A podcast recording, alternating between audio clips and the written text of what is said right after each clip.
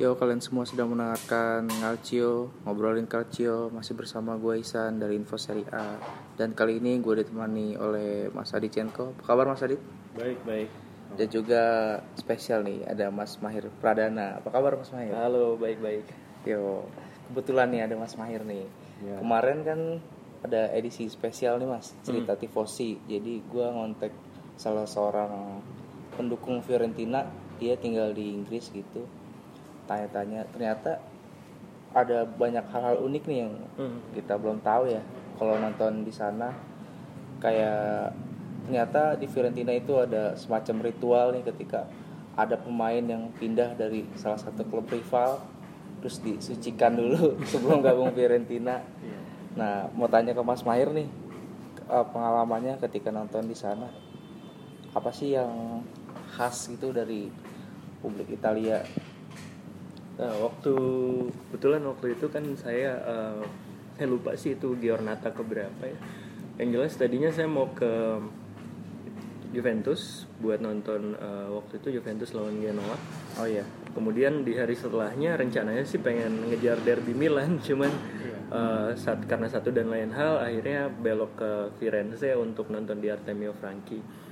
Nah, kalau tadi pertanyaannya ritual-ritual di eh, fansnya Fiorentina sih waktu itu nggak ngelihat ada yang spesial.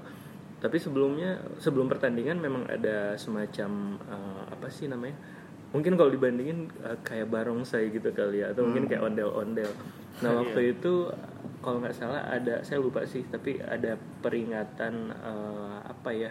Peringatan em, kerajaan zaman dulu tuh ada apa pokoknya saya harus cari tahu lagi nah tapi menurut saya tuh itu em, lumayan zaman apa Renaissance Ah, kan ya. Iya, ah, Renaissance ah. dari jadi mereka tuh cosplay pakai pakaian-pakaian Iya. kerajaan zaman dulu sebelum pertandingan gitu terus anak-anak kecilnya disuruh baris dan pakai kostum gitu Hmm. itu eh, Fiorentina lawan Cagliari Oh. Selain di itu mas, yang mungkin yang paling membedakan tuh atmosfer ya. Hmm. Eh, ya sorry tuh saya waktu itu waktu Fiorentina lawan Cagliari stadionnya nggak full ya. Iya. Jadi saya agak kecewa juga. Mungkin teman-teman saya soalnya tontonannya beda sih ya bukan Liga Italia bukan Serie A. Tapi mungkin teman-teman Serie A yang lain eh, bisa menyimpulkan sendiri. Waktu itu saya eh, memang expectnya suasana stadion yang eh, apa sih namanya yang, rame. pas- passionate gitu. Iya. Tapi ternyata waktu itu Fiorentina mungkin karena lawannya Cagliari Ya mungkin. jadi nggak terlalu full bahkan setengahnya pun nggak terpenuhi gitu cuman di bagian apa namanya ultrasnya sih lumayan seru ya Oh. lumayan seru Eh, tapi sehari sebelumnya waktu saya nonton Juventus lawan eh, Genoa itu itu seru sih itu full kalau nggak salah itu sold out Hmm. cuman ada satu kurangnya juga itu kalau nggak salah yang pas Juve lagi disanksi mereka nggak boleh eh, ditemani oleh kurva sudnya Heeh. jadi waktu itu habis ada kasus apa gitu Iya. akhirnya ya meskipun full tapi kurang, Kurang. passionate aja Iya. rasanya gitu Kurang semarak. Hmm, kurang semarak Kayaknya sih kalau kita tahu sih masalah di Italia itu supporter yang baru-baru banget nih yang masih hot ya mas ya Iya. soal rasisme. Hmm. Iya. Gimana mas Adit? itu ya emang itu kan masalah emang udah udah lama banget di terutama di Italia emang banyak banget kasus kayak gini dan terkesan baik federasi ataupun pengelola liga tuh kayak nggak ngasih sanksi yang tegas gitu buat buat pelaku buat buat klub klubnya juga dan yang lebih miris lagi ya kayak nggak ada perubahan yang di yang dibuat gitu. Selain nggak ada sanksi juga nggak ada perubahan. Kayak misalnya kan eh, udah ada kayak usulan eh, bikin teknologi kayak pengenal wajah gitu kan untuk Iya. kayak di Inggris gitu. Jadi penonton-penonton yang sering bikin ulah yang apalagi yang ngasih apa hinaan rasis itu biar pada dihukum gitu. Tapi kan sampai sejauh ini belum ada tindakan-tindakan yang yang kayak gitu gitu.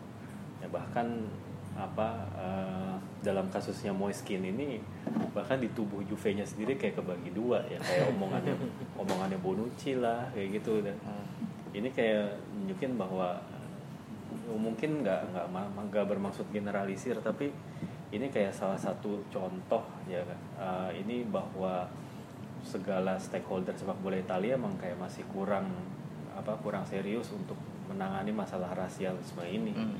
gitu sih ya kayak nih, kayak beda banget sih sama si mungkin waktu itu si Ancelotti yang kuli Bali ya? Iya. Ya kayak si Hmm. si Ancelotti itu mungkin karena pengalaman latihnya lebih luas ya di liga lain dia tuh nge-backup kan kata dia. Kalau misalnya dia masih denger ada chance atau ejekan buat kuli Bali kita walk out nih. Si si Ancelotti pernah bilang tuh.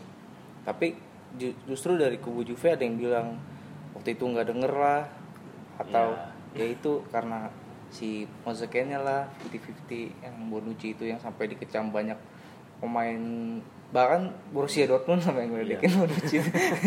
Iya. bikin postingan yang ngeledekin Bonucci. Itu apa? Karena ini ya mas ya? Kayaknya orang Itali itu ya ya mungkin nih bukan menggeneralisir ya. Kayak emang watak mereka tuh kayak gitu. Iya. Maksudnya kalau emang hal kayak gitu Iya. nggak terlalu dianggap yang harus dihilangkan gitu. Ya atau ya kalau emang kalau ngelihat dari kulturnya atau sejarahnya juga kan orang Italia termasuk bangsa yang cukup tertutup lah ya dibandingin dengan uh, negara-negara Eropa Eropa Eropa Tengah lah atau Inggris gitu. Yang mereka juga kurang kayak kurang bisa nerima budaya asing gitu kan. Kayak buktinya di timnas Italia aja nih kalau negara-negara lain udah mulai terbuka gitu apalagi misalnya pemain-pemain berkulit berwarnanya juga cukup banyak ya di Italia kan sedikit juga kan yang bahkan uh, bekas presiden federasinya Carlo Tavecchio itu kan juga terkenal dengan or- apa uh, komentar-komentarnya yang kadang-kadang suka bernada na- bernada rasis gitu Ah. ya kalau dari federasinya aja udah udah sikapnya begitu itu kan ter- pastinya kan itu menular ke jajaran-jajarannya juga ya. Dan ya di- apa ditambah dengan pengaruh kultur tadi yang mungkin terlalu kuat dan ada yang juga yang bilang karena secara geografis tuh Itali letaknya tuh di selatan Eropa dan nggak nggak terlalu apa namanya kayak nggak terlalu eh, bercampur sama Eropa Eropa Eropa Tengah. Jadi mereka tuh emang punya secara apa namanya secara nggak sadar dan secara naluriah itu kan mereka punya kayak semangat untuk apa ya kayak benar-benar kayak menjaga kemurnian dan semacam semacam itulah gitu menurut gue sikap-sikap kayak gitu juga bisa jadi berpengaruh ya sama yang terjadi sekarang. Gitu sih dan kalau yang kemarin terjadi di Kaliari sih katanya bukan sekali dua kali ini aja. Setiap tahun tuh kayaknya. Iya, tiap tahun korbannya beda-beda kan. Kayak kemarin Matuidi, terus sempat juga Muntari kan. iya Ini kan kayak nunjukin kejadian ini berulang gitu dan itu yang 2013 Balotelli di sana juga kan di Iya, Cagliari. Di semua. Cagliari. Ah.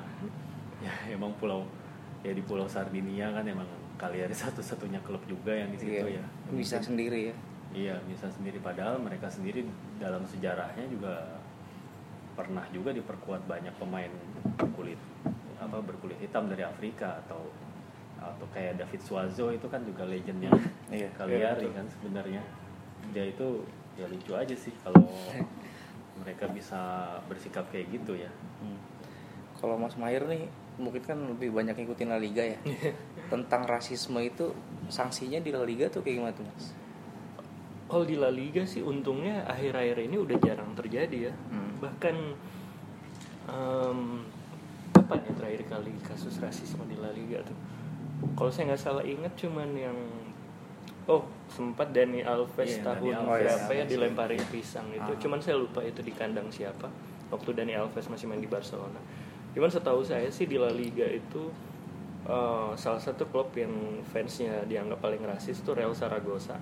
Oh iya. Em, cuman sekarang mereka udah hampir lima tahun udah di divisi bawah belum naik naik Kedengeran lagi ya. Iya. akhirnya belum kedengeran lagi cuman eh, yang saya bisa simpulkan sih sebenarnya ini cerminan dari masyarakat Spanyol ya jadi sebenarnya Spanyol itu mereka eh, propaganda politik para politisinya itu nggak pernah nyerempet masalah rasisme Iya. gitu Oh.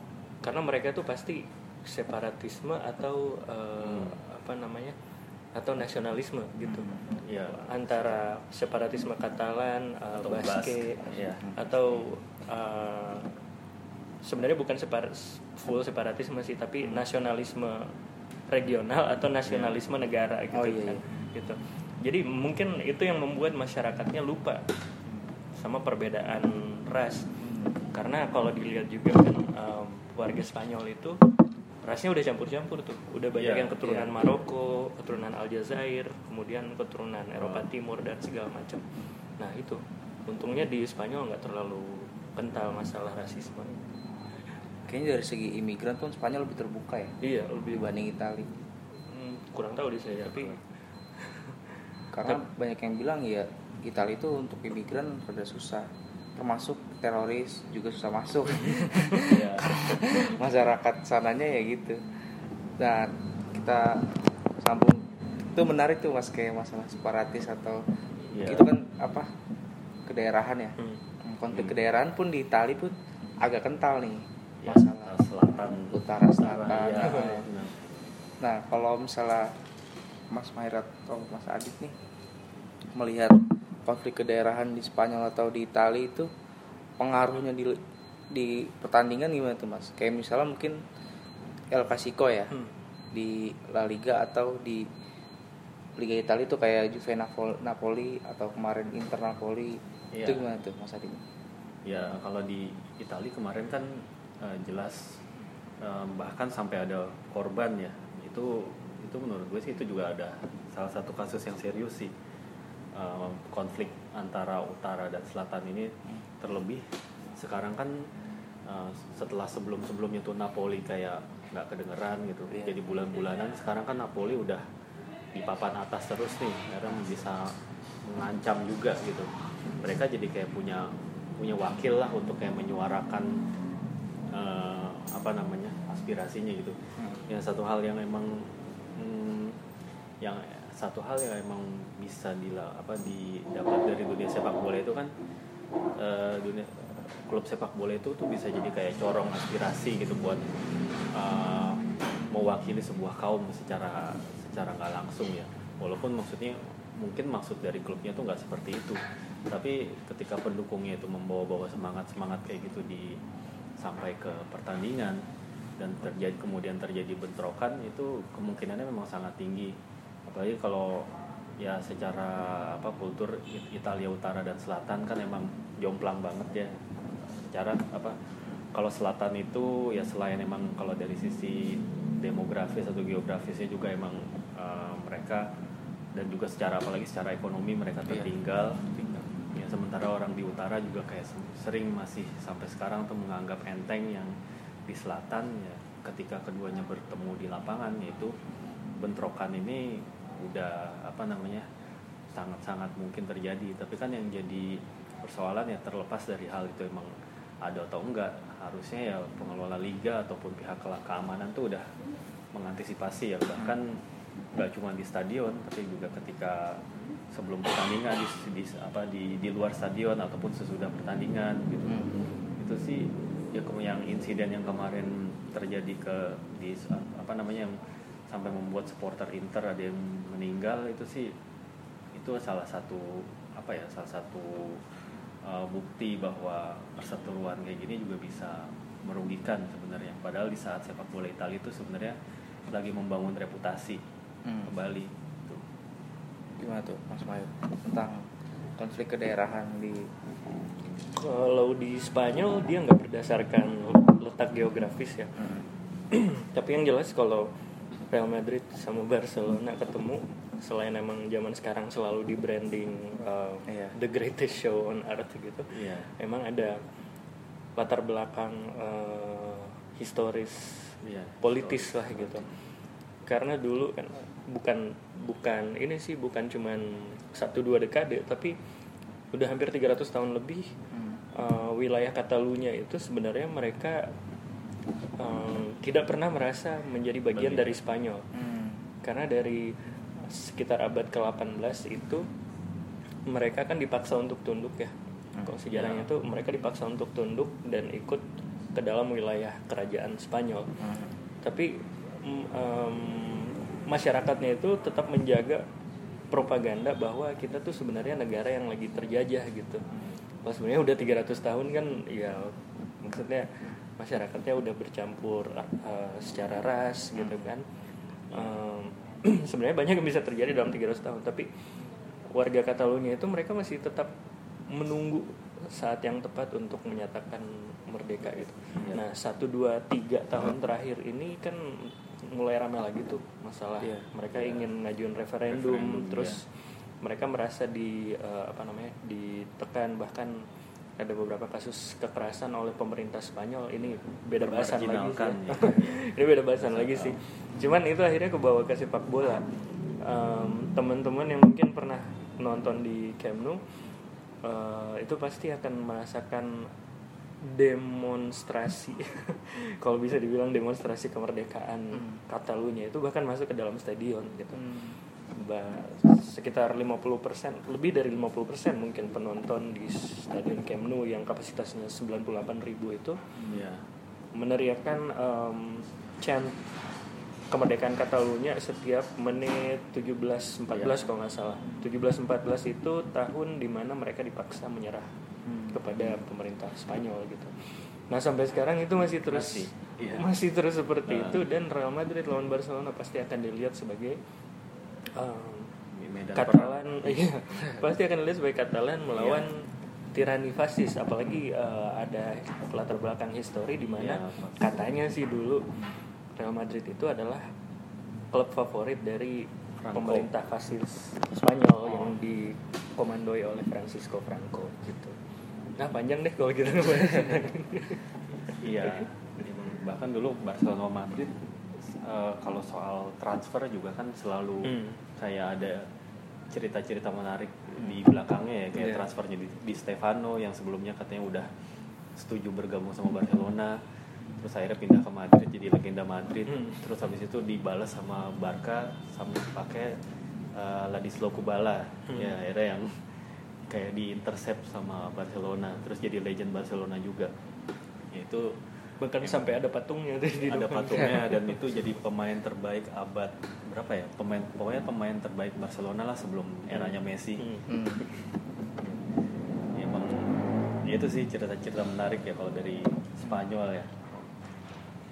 Yang apa belum tentu di yang kalau di Itali sih ya nggak nggak bisa dibandingin satu sama lain sih karena emang emang beda ya Hmm, hmm, emang apa namanya kalau baik secara apa kultur atau kebiasaan orang-orangnya atau petinggi-petinggi klubnya kalau di sebagai pertanding oh, perbandingan aja kalau di Italia kan terutama kalau kita ngomong tahun 90-an itu kan klub itu dimiliki oleh keluarga Iya. keluarga keluarga pat- baron baron baron atau patron patron yang emang uh, udah apa namanya sejak abad ke-20 lah itu dia udah menjadi penguasa apa ya penguasa alat produksi atau modal gitu. Dan akhirnya ngejadiin klub sepak bolanya ini sebagai hmm, apa ya manifestasi ininya aja apa namanya uh, keinginan dia untuk lebih dikenal gitu kan.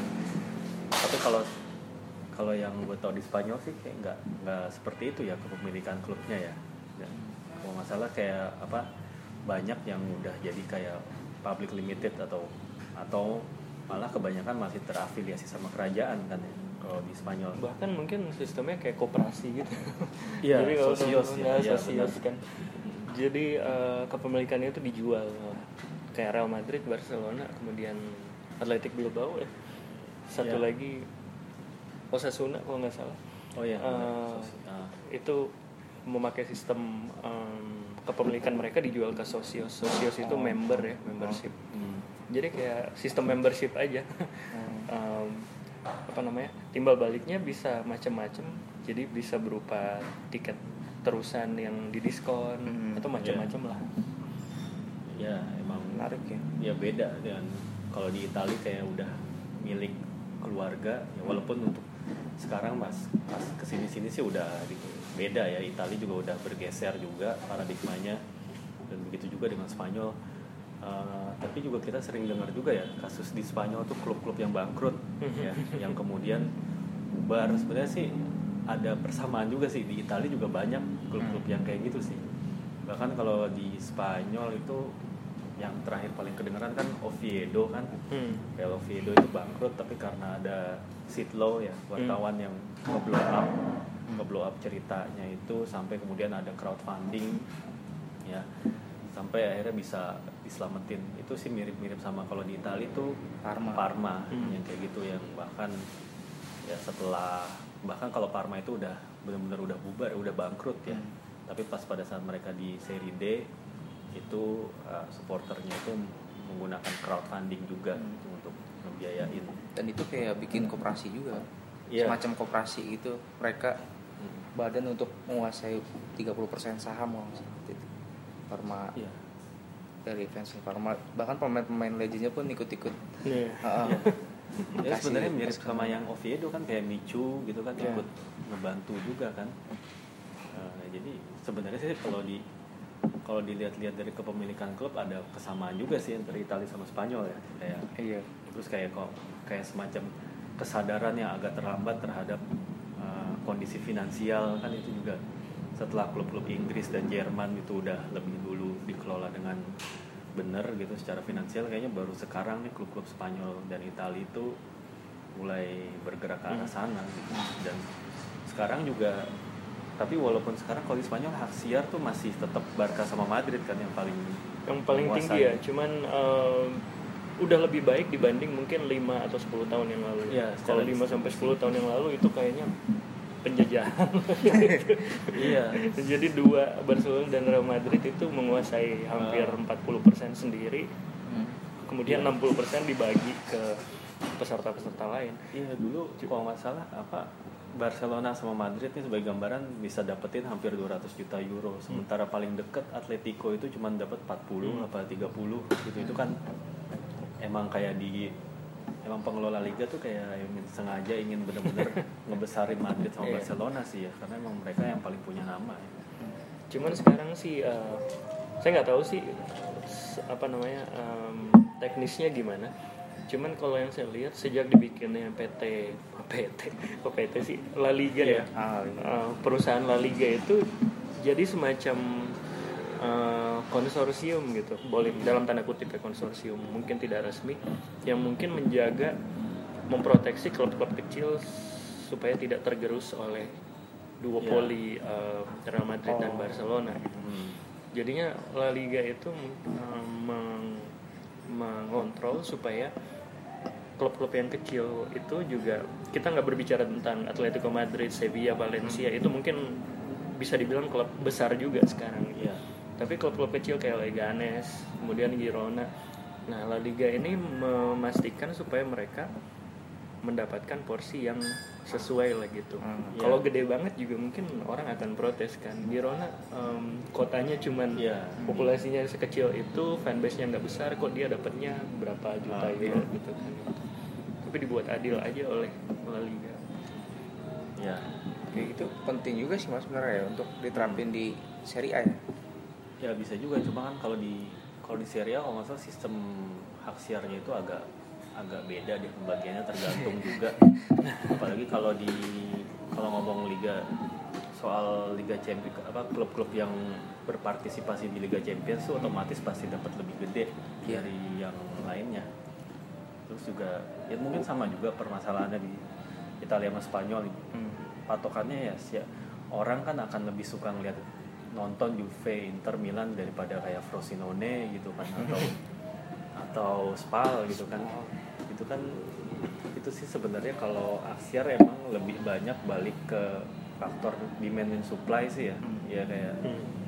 apa stasiun TV juga pasti ngelihat lebih ngelihat kayak gitu sih karena emang mereka oke mungkin mereka punya uh, klub-klub atau badan pengelola liga lah punya Hmm. concern bahwa ini harus dibagi lebih rata tapi kan mereka juga tetap harus ngedepanin sisi bisnis juga gitu yang mana kalau uh, klub-klub besar yang lebih mendapatkan yang uh, hak siar yang lebih besar itu juga pasti untuk jangka panjangnya juga akan apa apa kelangsungannya tuh lebih terjamin gitu Hmm. gitu sih ya Nah, tadi sempat nyinggung Frosinone nih.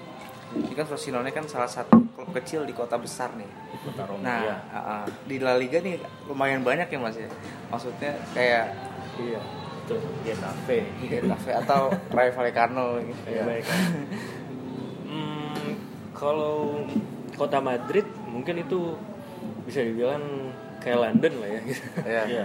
Jadi Real Madrid dan Atletico Madrid mereka hampir setara lah eh, jumlah fansnya.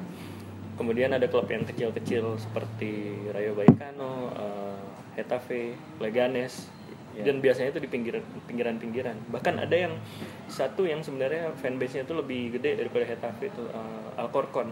Cuman dia belum oh, naik lagi ah. ke dia belum naik malah belum pernah naik ke Primera. Em, tapi kalau kita bilang klub kecil di kota besar sih sebenarnya banyak ya di Spanyol tuh. Iya. Eh, Malaga mungkin sekarang udah tergolong klub kecil lagi.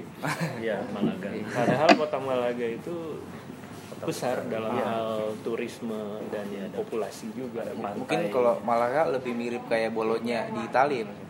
Iya, ya, Ya, mungkin, mungkin. kayak gitu daerah pariwisata juga kan pantai apa sih Marbella ya Malaga Hmm. itu juga begitu juga kalau di Andalusia kan juga ada ada Sevilla, Sevilla Real Betis. Real Betis, ya begitu juga di Barcelona sendiri itu ada ada Espanyol juga dan Girona juga kan maksudnya. Tapi Girona sih dia kota lebih ini ya walaupun paling kalau yang di Barcelona itu kayak yang gue paling pernah dengar tuh kayak Badalona itu Hmm, tapi paling nah, itu. itu juga tapi itu juga nggak nggak main di divisi teratas kan. jadi artinya sebenarnya sama sih ya kayak eh, di di klub di apa di negara mana pun juga eh, terutama di ibu kota sih pasti banyak klub-klub sepak bola tuh kayak sebenarnya justru gue pernah dengar derby paling banyak itu di Montevideo di Uruguay, Uruguay. itu ada 8 klub di Montevideo. Itu yang yang ibaratnya ini juga memegang kuasa juga. Paling satu-satunya yang kota besar Eropa yang nggak punya derby menarik Paris paling. sama apa Berlin kalau di Iya, Berlin. di Jerman itu doang justru justru kalau di Italia sama Spanyol ini banget malah menarik sih kalau Iya. derby ibu kotanya ya Nah, kalau bicara dengan apa Madrid dan Atletico nih, ketika Getafe masuk ke empat besar kayak kemarin gitu mas tuh ada itu gak sih dukungan semacam dukungan dari fans lain nih untuk Getafe Kalau saya pribadi saya pengen banget Getafe itu masuk. Cuman Getafe ini unik ya, karena em, bisa dibilang di Madrid mereka tuh klub yang paling nggak punya pendukung malah. Iya. Seperti yang saya bilang tadi bahkan kalah dari Alcorcon karena em, secara geografis mereka tuh tanggung ya.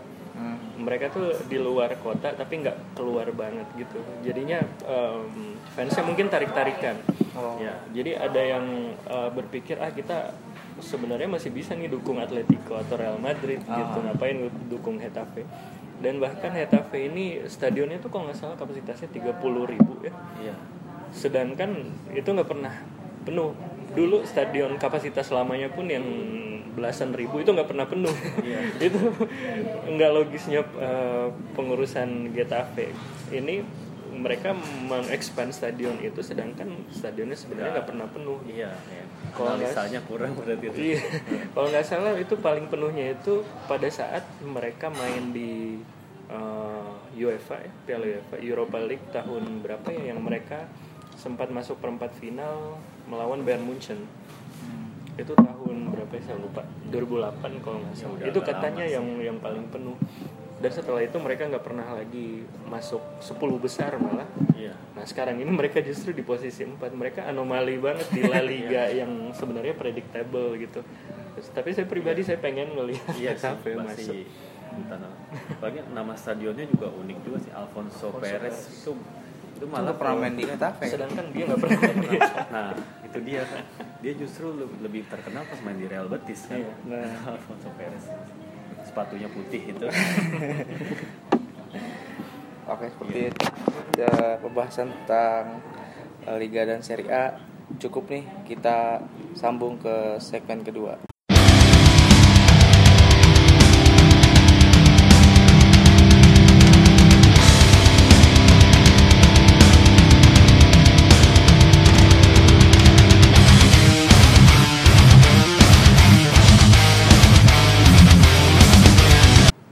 uh, di segmen kedua ini kita mau bahas pemain-pemain Spanyol yang sempat merumput di Serie A dan juga sebaliknya nih Mas Adit. Pemain-pemain Italia yang sempat ber- bermain di Liga Spanyol nih. Nah, kalau kalau beberapa tahun belakangan ini sih lumayan banyak sih ya di pemain Spanyol di Serie A. Terutama sejak Napoli beli borongan tuh dari Madrid.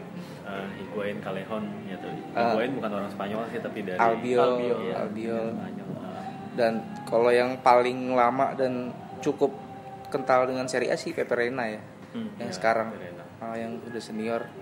Beberapa tahun lalu ada Alvaro Morata, juga Fernando Marcos. Llorente. ah, Ya. Marcos Alonso juga kan sempat di Iya, di Fiorentina. kan. Gimana tuh? Kira-kira yang paling menarik siapa tuh mas? Kalau menurut saya sekarang yang paling menarik tuh Fabian Ruiz ya. iya, Karena mereka nggak tahu deh di Napoli kabarnya sih mainnya bagus, bahkan sempat masuk timnas Iya. eh, Spanyol. Eh, tapi sejak dia pindah ke Napoli karena saya nggak terlalu nonton Serie A, saya nggak terlalu merhatiin sih. Cuman waktu dia tahun lalu ya main di Real Betis itu benar-benar jadi sorotan banget sih. Iya. Karena dia kalau nggak salah eh, membukukan lumayan lah asisnya tuh. Hmm. 6 apa 7 gitu dan membantu Real Betis masuk lagi ke Eropa. Europa League. Hmm. Eh, tapi anehnya Fabian Ruiz ini di awal musim Real Betis tuh sempat bikin eh, iklan ya. Hmm. Sempat bikin video tribute gitu. Jadi kabarnya Fabian Ruiz itu dia anak dari tukang bersih-bersih stadion. Oh. Jadi ibunya tuh tukang eh, single parent kalau nggak salah. Terus bekerja sebagai tukang bersih-bersih di stadion Benito Villamarin Ya. dan akhirnya dia masuk ke sekolah bola Real Betis dan dia jadi pemain dia cepet banget sejak Enrique Setien jadi pelatih Real Betis dia cepet banget karirnya dari Betis B ke Betis A di musim lalu tapi sejak hanya nggak sampai seminggu setelah Iya. video itu rilis dia pindah, ke. Napoli Iya. aneh banget Tapi di Napoli pun lumayan sih Lumayan. karena jadi kan Napoli kan jadi sedang masa transisi nih Hmm. dari Sari ke Ancelotti. Ancelotti, ya. yang dulunya si si apa Jorginho jadi pusat permainannya Sari sekarang si Ancelotti ini ngebagi peran di Fabian Ruiz sama Alan kan nah, oke. Iya. untuk double double pivot ya. Iya. Ya apalagi setelah Marek Hamsik juga kan udah Iya. pindah juga duit. Kejar- kejar pensiun. buat Iya. naikin gaji, ini uang pokok gaji pokok. Iya. Ya gue juga ngelihatnya banyak ya pemain Spanyol yang sekarang apa nggak nggak kayak dulu lah tahun kalau tahun 90-an itu malah sedikit banget pemain Spanyol yang di Italia. Yang gue tahu malah di Milan doang tuh Javi Moreno, Moreno, Jose Mari. Eh, Ayo saya ya itu pun juga nggak itu juga Si nggak sih. nggak bisa dibilang sukses juga kan hmm. De La Itu Pena juga. sih. Iya, Iya, Van Dela der La paling Pena. yang paling lumayan kedengeran di Mendieta juga. Ya Mendieta juga bahkan parah Paling banget. fenomenal transfer mahal. Kalau di Inter dulu Farinos juga kan nggak nggak begitu kedengeran ya. Tapi ngelihat perkembangan sekarang kayaknya terutama ya setelah klub-klub Italia juga udah dari gaya permainan juga udah mulai eh, nggak terlalu banyak catenaccio dan juga mulai mulai apa mulai ngikutin perkembangan yang possession based gitu kan yang di mana pemain Span- pemain-pemain Spanyol kan emang ciri khasnya sangat Hmm. mengandalkan ball possession ya ya rasanya sih pemain-pemain Spanyol tuh bakal bisa jadi pilihan yang menarik sih buat klub-klub Italia kan kalau di di Milan sendiri ada Suso yang lumayan terus karena Castillejo. karena suksesnya Suso Milan juga jadi beli Castillejo gitu kan ya ke depannya sih mungkin akan ada lagi sih potensial potensial pemain Spanyol ya seperti kayak Morata kan juga sempat sukses. Kan se- sebenarnya juga sempat mau balik lagi ke Italia cuma nggak jadi. Ya menurut gue dengan adanya pergeseran apa namanya filosofi dan taktik bermain klub-klub Italia emang jadi kayak terbuka sih perpindahan antara pemain di kedua negara ya. Gitu. Nah kalau kita lihat tim nasionalnya nih Spanyol itu kayaknya tim nasional banyak banget pilihannya mas ya dari untuk skuad beda dengan Italia nih. Nah kayaknya sih kita waktu itu kita sempat ngobrol mas ya mas Adit sama anak-anak football five star nih akademi apa filosofi dari sepak bola Spanyol dan Italia ini kan beda, nih mas. Ah, kalau Italia kan lebih mentingin hasil dan segala Iya, macam. Tapi kan kalau Iya. Spanyol tuh bener-bener dibina dari bibit kayak gitu. Iya. Boleh cerita gak mas? Yang saya tahu sih memang sejak um, Aragones ya tahun 2008 28. itu Spanyol memang um, mengubah branding mereka. Jadi memang mereka ingin terlihat sebagai uh, penghasil penghasil pesepak bola terbaik di dunia. Jadi bukan cuma dalam hal tim nasionalnya atau bagaimana klub-klub besar yang bermain seperti Barcelona, Real Madrid dan segala macam. Cuma saya melihat sehari-hari karena saya kebetulan lagi studi di Spanyol ya, udah dua tahun terakhir itu eh, di mana-mana hampir kita bisa lihat eh, iklan sekolah sepak bola gitu. Oh iya. Iklan sekolah sepak bola dan memang sepak bola menjadi pilihan karir Hmm. salah satu pilihan karir untuk anak-anak muda karena itu yang bisa mengubah jalan Mengubah hidup mereka nasib, iya. menjadi mengubah nasib mereka menjadi Hmm. lebih baik gitu. Nah, eh, kalau dilihat dari tim nasionalnya sih kayaknya mereka masih mempertahankan itu. ya. Buktinya Luis Enrique dipercaya menjadi Iya, pelatih. menjadi pelatih tim nasional Eh, dan mungkin tidak akan ada yang berubah sampai beberapa tahun ke depan gitu. Mungkin setelah Luis Enrique dianggap gagal, nyari lagi yang eh, tipikalnya memang menyerang seperti Luis Enrique. Nggak tahu, mungkin Valverde suatu saat akan jadi pelatih kepala atau gimana. Tapi polanya memang sudah terlihat tuh.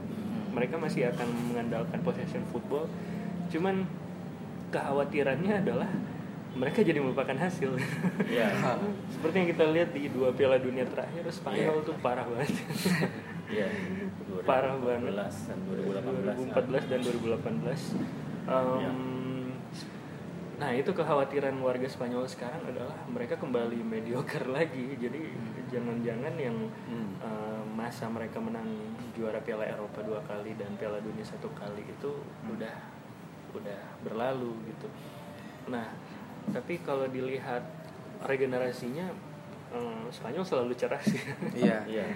karena sekarang ya kalau dari kiper De Gea sudah ya megang ini ya megang posisi utama kemudian penerusnya juga ada beberapa yang bagus dan ada beberapa yang bagus Uh, Paul Lopez di Real Betis sudah mulai Ya. sering dipercaya juga kemudian ada beberapa nama yang sudah siap diangkat Em, dari kalau saya sendiri melihatnya sih yang mereka harus cari gantinya sebenarnya ya duet center backnya itu ya Sergio Ramos. masih. Sergio Ramos Iya.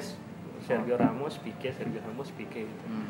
mereka harus munculin satu nama sebenarnya untuk, untuk. kemudian masalah uh, playmaker juga ini mereka kayaknya masih belum nemu Xavi Iniesta ya. Xavi Iniesta baru. Karena Iya. Koke terbukti uh,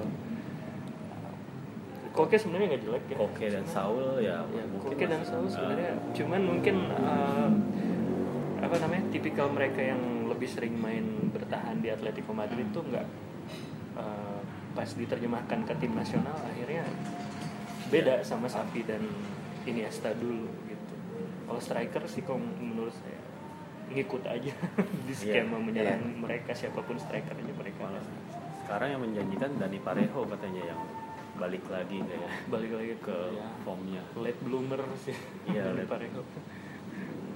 Tapi dalam beberapa tahun terakhir sih ya Spanyol itu hampir gap kualitas dari under 21 dan tim senior itu beda Ya, betul. ham- mirip lah. Hmm. Maksudnya nggak terlalu jauh beda dengan Italia ketika juniornya cuma mengandalkan beberapa pemain-pemain seri B terus seniornya itu udah levelnya beda dan ketika ada yang bagus langsung diambil. Itu Iya. gimana tuh Mas Adit kira-kira? ya Italia juga sebenarnya tambahan lagi permasalahan kompleksnya klub-klubnya itu juga belum nggak ada yang berjaya di Eropa sih kalau kita bisa lihat ya Kalaupun Kalau- ada iya. banyak main luar ya. iya yang luar Terakhir kapan ya? 2000 Italia 13. menang menang di Eropa Ya, Inter sih terakhir. bukan Inter Inter ya ya Inter 2000 2010. 2010 itu udah terakhir itu itu pun juga masih sering disebut-sebut terus kan udah udah lama banget ya sementara di lain pihak Spanyol itu ya kita tahu Barcelona Madrid tuh kayak ganti-gantian lah menang Liga Champions dan Hmm. Di Liga Eropa juga Sevilla itu dominan banget ya Iya. Atletico juga sempat menang Hmm. ya itu ya kebukti sih walaupun ya emang sih ada bener juga ada kekhawatiran belakangan ini bahwa Spanyol mulai melupakan hasil jadi kayak gue jadi kayak ingat Spanyol tahun-tahun 90-an tuh pemain-pemainnya juga sebenarnya bagus-bagus Iya. zamannya Fernando Hierro terus Luis Enrique masih main itu Hmm. juga sebenarnya nggak kurang mereka pemain-pemain bagus cuma mereka ya itu terlalu apa mentingin permainan yang yang cantik tapi akhirnya hasilnya nggak terlalu diperhatiin. Iya. ya. Bahkan di Emang. apa tuh namanya? Eh, apa sih namanya? Nations League. Nations mereka League, juga iya. tersingkir lawan Inggris. Iya, ini sebenarnya ada agak mirip sama kekhawatiran pendukung Jerman beberapa waktu lalu juga bahwa mereka juga mulai terlalu ya itu mungkin karena ya masuk banyaknya pemain-pemain ya pemain-pemain keturunan yang punya Hmm. style beda gitu yang ngebawa warna di timnas Jerman itu timnas Jerman itu bukan lagi tim kalau dulu kan Der Panzer ya Hmm. dengan yang terkenal sama apa daya tahannya dan segala macam sekarang kan beda banget kita ngeliat Jerman tapi pendukung-pendukung Jerman sendiri juga khawatir juga gitu mereka ter- terbukti di Piala Dunia kemarin benar-benar hancur-hancuran itu dan itu juga rasanya sih ada kegelisahan yang sama juga di antara di pendukung Spanyol juga gitu. Tapi kalau apa namanya kalau dibandingin sama Itali kita eh, kayaknya masalahnya beda ya kalau bahkan kalau Itali nemuin style aja tuh belum belum. Dan apa dan main bagus aja belum. Artinya hasil juga belum bagus main juga belum bagus kayaknya itu Iya. emang itu dulu sih gua rasa yang harus di apa yang dicapai oleh Roberto Mancini sih ya. Kalau kalau bi- bicara timnas ya. Kalau Italia itu kan memang dari dulu kalau untuk main cantik nggak ada ya. Nggak terkenal dengan ya kan. Cuma bilang pragmatis atau iya. segala macam tapi ka- ketika hasilnya itu buruk terus ya udah Italia itu udah kayak bener-bener akhirnya peringkatnya juga jat- jatuh jauh. Tapi kalau untuk Spanyol kan secara permainan ya mereka itu udah khas gitu. Semenjak 2008 ya. 2008 ya Ah. titik baliknya sih 2008. Nah ini ada hubungannya gak sih dengan kemunculan pelatih-pelatih seperti Guardiola kayak gitu-gitu. Mereka itu kalau di Italia kan ada Coverciano. Tapi Coverciano ini mungkin jebolannya banyak yang menghasilkan pelatih bagus ya. Tapi nggak ada yang kalau dulu mungkin ada Arrigo Sacchi gitu mas ya. iya Kalau di era sekarang udah nggak ada nih. Sedangkan di Spanyol sendiri lumayan banyak nih mas. Iya. Saya justru berusaha lagi berusaha mengingat nih kenapa 2008 Spanyol tuh udah main atraktif gitu. Padahal kan waktu itu Barcelonanya Guardiola belum muncul kan. Iya.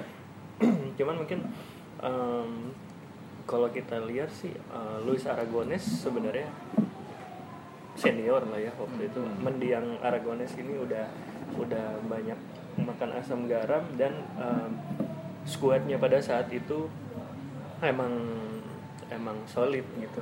David Villa, Fernando Torres di depan, kemudian ya Xavi Iniesta Iya. dan em, kombinasi Real Madrid Barcelona itu udah eh, dapet banget lah itu.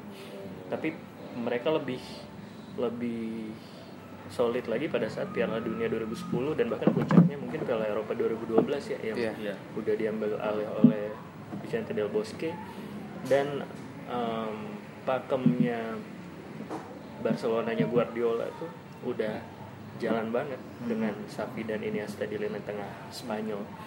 Em, kalau dibilang ada pengaruh dari munculnya em, pelatih-pelatih seperti Guardiola, mungkin ada benarnya juga sih.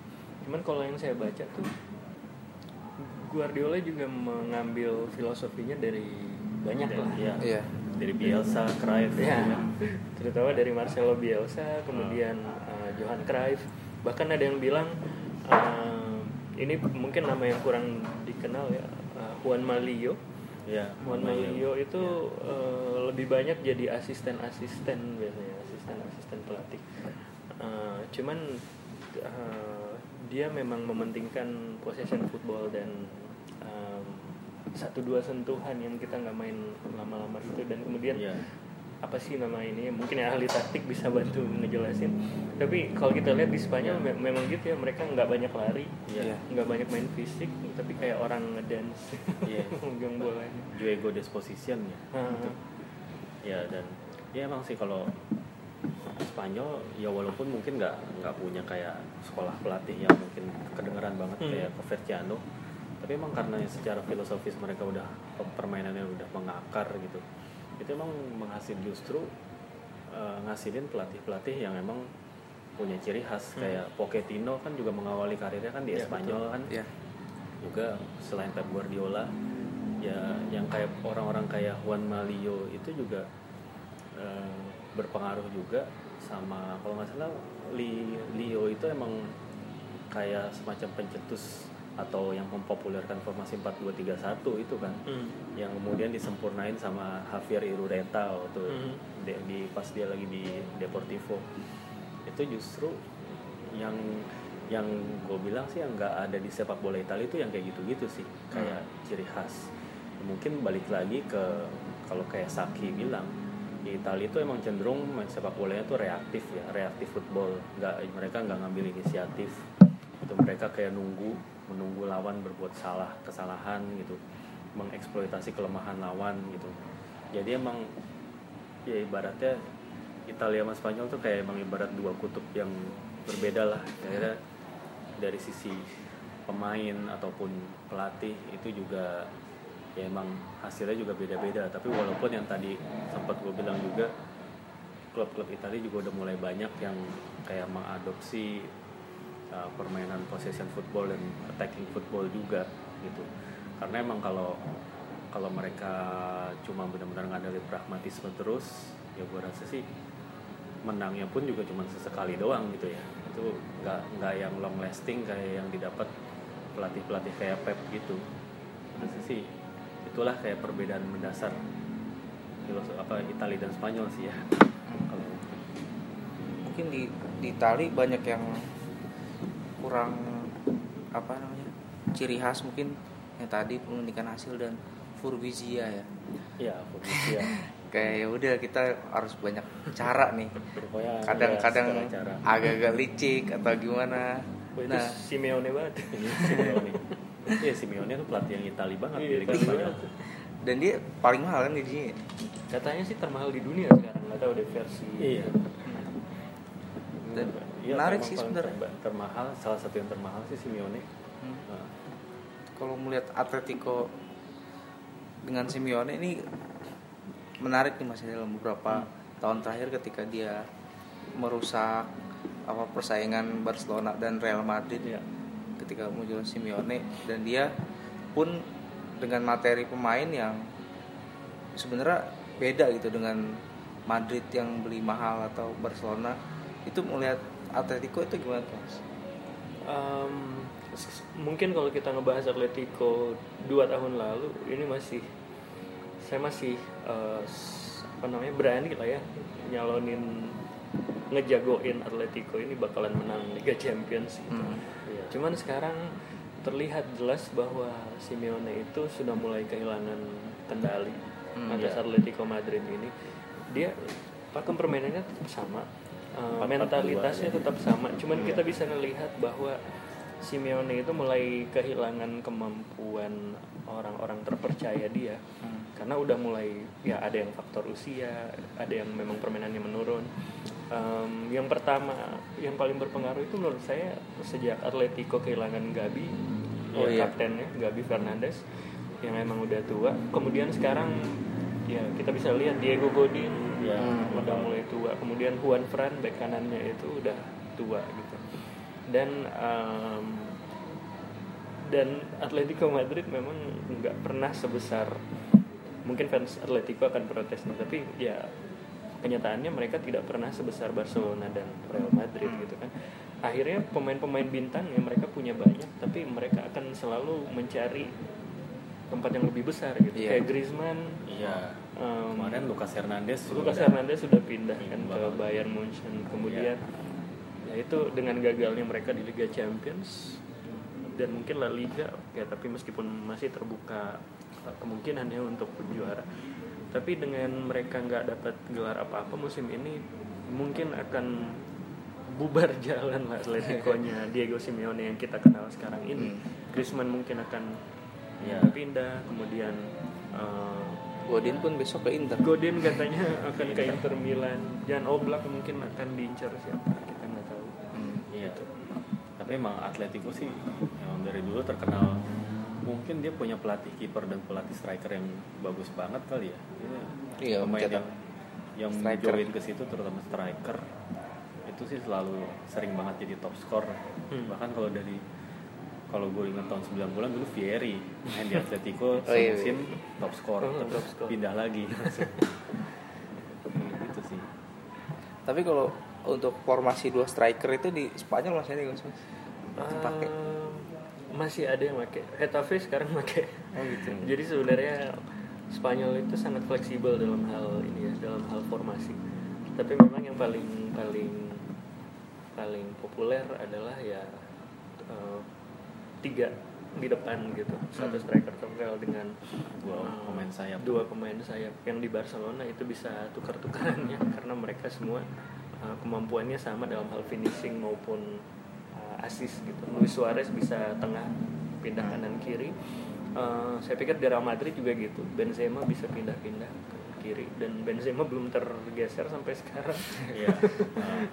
Meskipun performanya naik turun cuman di Atletico sih mereka fleksibel banget kalau saya lihat ya bahkan Iya. mereka sering masang dua striker justru yang jadi fenomena sekarang tuh Hetafe karena mereka pasang um, dua striker itu Molina dan uh, Jaime Mata Jaime Mata itu sudah masuk timnas Spanyol dan late bloomer juga sih kalau nggak salah Iya. usianya udah 30 tapi sebenarnya dia tuh bukan striker sembarangan ya Iya. kalau nggak salah em, musim lalu di Segunda dia tuh top scorer Hmm.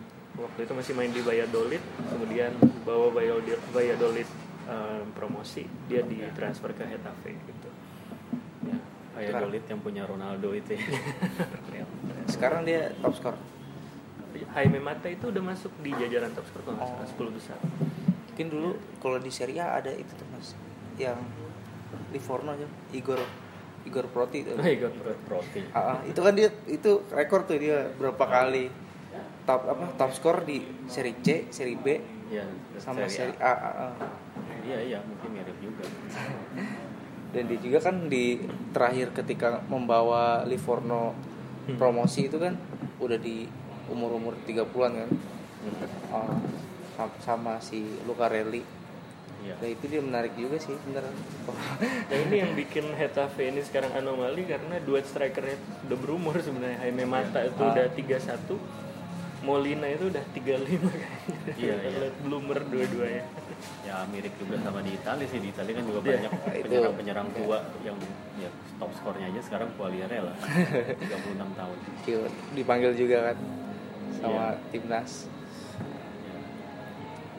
Berarti ya memang untuk apa formasi dua striker udah jarang banget kali ya di Italia dan di Ya Spanyol. di tim bahkan di ah, di kalau kita bicara di sepak bola secara keseluruhan juga udah udah nggak banyak Hmm. malah udah mulai kayak di- ditinggalin banget ya formasi dua striker karena tim-tim tuh banyak kalau secara taktik banyak yang lebih milih untuk uh, menarik satu satu striker itu untuk memperkuat lini tengah. Ya dengan maksudnya sih sebenarnya untuk kayak ngebingungin center back lawan sih sebenarnya. Sebenarnya ya intinya kan mengeksploitasi ruang yang tercipta di depan center back lawan gitu.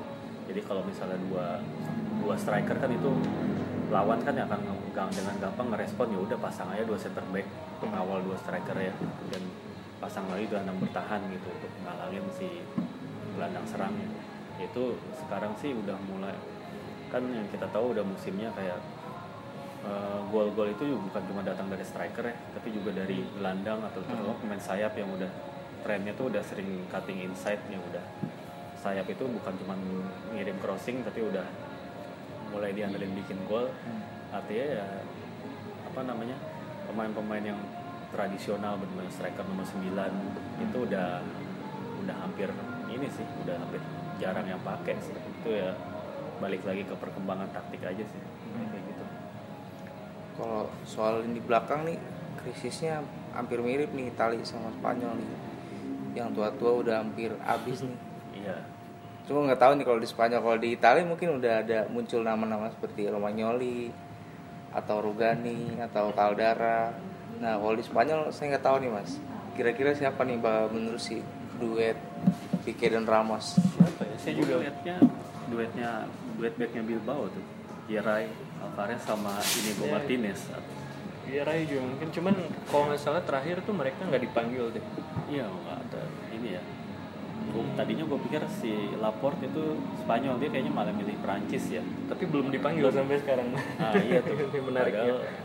Harusnya kalau dia oh dia keturunan ya Dia ya keturunan. di Bas eh, wilayahnya Bas kan itu juga sampai ke Perancis juga jadi emang banyak pemain-pemain dari sana yang bisa Kayak Lizarazu Perancis. dulu. Lizarazu iya itu kan juga apa namanya bisa milih antara memperkuat Spanyol atau Perancis Hmm. Iya. Kalau yang gue tau Eric Cantona tuh ada darah Bas juga ya kalau nggak salah ya. Kalau nggak salah sih ya itu juga dan siapa Batistuta Bati juga punya darah Bas yang gue tahu. Ya jadi yang dimunculin eh, di laga terakhir tuh Inigo Martinez sudah mulai em, Ya ini udah mulai reguler ya. Kemudian em, backnya Espanyol yang masih muda namanya Mario Hermoso Hmm. baru 23 tahun kayaknya emang difokuskan untuk mengganti salah satu dari Sergio Ramos atau Gerard Pique ya, atau mungkin dua-duanya. Ya. Cuman kalau dilihat secara kualitas mungkin emang masih jauh sih. Iya. Dan secara jam terbang juga masih jauh gitu. terutama kalau soal kan emang beda lah ya kalau main di klub seperti Iya. sebesar Madrid Iya. dan Barcelona gitu dibanding sama main di klub papan tengah kan soalnya dari dari sejarahnya juga Spanyol kan back-backnya juga didominasi back Barcelona dan Madrid Iya. ya kayak zaman dulu kayak Hierro, Nadal, Alcorta itu kan juga pemain-pemain di klub-klub besar juga dan ya mungkin itu ya itu yang salah satu jadi problem juga sih ya regenerasi back-back yang penerusnya Pique sama Ramos Ada satu nama lagi sebenarnya eh, Sergi Gomez yang sekarang lagi naik daun di Sevilla. Iya. Eh, dia tuh kalau nggak salah lulusan La Masia. Hmm. Jadi sempat jadi andalan Barcelona B, cuman nggak sempat eh, apa namanya menero eh, apa, nggak sempat dipercaya di tim nasional eh, di tim, Tim utama. dari Barcelona sampai akhirnya dia pindah ke Celta Vigo dan baru musim ini dia main di Sevilla dan mulai dipanggil tim nasional Spanyol. Cuman secara usia juga nggak muda-muda banget. sih. Iya. Jadi kalau dibilang darah muda yang dimunculin Spanyol ini mungkin mereka juga masih nyari sebenarnya gitu. atau mungkin udah jadi sekarang kan pola permainan sepak bola tuh udah agak bergeser ya Pique dan Ramos ini kan termasuk dua pemain bertahan yang paling sering Iya. cetak gol nih Eh, mu- apa Spanyol bakal terpaku dengan apa perspektif kayak gitu atau gimana tuh mas dengan gaya permainannya Kalau saya sendiri sih ngelihatnya secara karakter pun mereka memang eksepsional lah ya. iya Iya. Secara mental mereka emang inilah em, beda lah dari pemain-pemain yang lain dan mungkin Iya. itu yang membedakan mereka dan akhirnya masih terpakai sampai sekarang. Cuman masalahnya adalah mereka kan satu usia ya. Kalau nggak salah Iya. dua-duanya kelahiran 87. Hmm. Nah, mungkin salah satu bisa main lebih lama, mungkin malah dua-duanya akan uh, pensiun dalam waktu yang bersamaan. Tapi kalau ya saya juga melihatnya dalam waktu dekat, emang Spanyol udah harus memunculkan suatu co- uh, sosok center back yang baru. Iya. Dan mungkin um, Pique dan Ramos kan sama-sama leader. Iya. Nah itu yang belum Hmm. Spanyol belum dapat. Mungkin mereka bisa munculin ya tadi Hermoso, uh, kemudian ada uh, Inigo Martinez, kemudian ada Nacho Iya, juga Nacho. di Real Madrid, kemudian uh, sebenarnya banyak ya. Mark Bartra juga di Real Betis lagi Iya. naik daun juga. Tapi sosok leader seperti Ramos dan Pique ini yang sebenarnya Ya masih uh, susah masih susah. ya. Dan kalau dilihat sejarahnya sih ya Spanyol uh, kebanyakan mereka kaptennya itu dari Ya. belakang atau Iya. kalau enggak kiper kan ya mirip sih sama Italia Iya, tadi juga kebanyakan back. tendensi dimulai dari belakang Nah. nah itu kan kemarin apa sama kayak tren waktu Italia kehilangan sos- sosok Cannavaro dan Nesta ya Hmm. lini belakang yang mirip fenomena mirip kayak si Ramos dan Pique nih kalau Mas Adit melihat Ita lini belakang Italia sekarang gimana mas? Ya sebenarnya Italia sekarang juga kalau kita lihat Roberto Mancini itu masih terutama di pertandingan-pertandingan lawan tim-tim yang kuat ya itu masih kayak nurunin Chiellini dan juga Bonucci ya dan untuk menurunin kayak pemain seperti Romagnoli ataupun juga kayak Gianluca Mancini Hmm. atau Daniel Rugani masih belum pede gitu tapi itu emang wajar karena Chiellini dan Bonucci ini kan emang udah selain udah capsnya udah banyak di level klub juga mereka udah terbiasa main di level tertinggi juga ya Iya. beda sama kayak Romagnoli emang di Milan kapten tapi kan Milan jarang main Champions sekarang gitu Ah belum pernah sih Itu juga- selama Romagnoli. iya itu juga kan pasti pengaruh ke apa ya artinya level internasional kan beda dengan Ah. level Serie A ya. dan pemain-pemain lain juga ya kayak Rugani walaupun main di Juve itu kan juga jarang dimainin gitu ya ini juga problem yang harus segera dipecahin juga sih sama Mancini dia harus berani nurunin gua rasa sih udah saatnya Mancini itu nurunin Romagnoli sih sebagai apa ganti-gantian lah sama Chiellini. Dia diduetin lagi sama Bonucci kayak waktu masih sama-sama di Milan. Itu mungkin jadi salah satu solusi walaupun dibilang solusi jangka panjang pun juga nggak terlalu juga karena Bonucci udah iya Bonucci juga udah mulai berumur dan kalau back-back muda lain juga masih belum ya itu tadi belum banyak yang main di level tertinggi ya sebenarnya harapannya Mattia Caldara sih ya.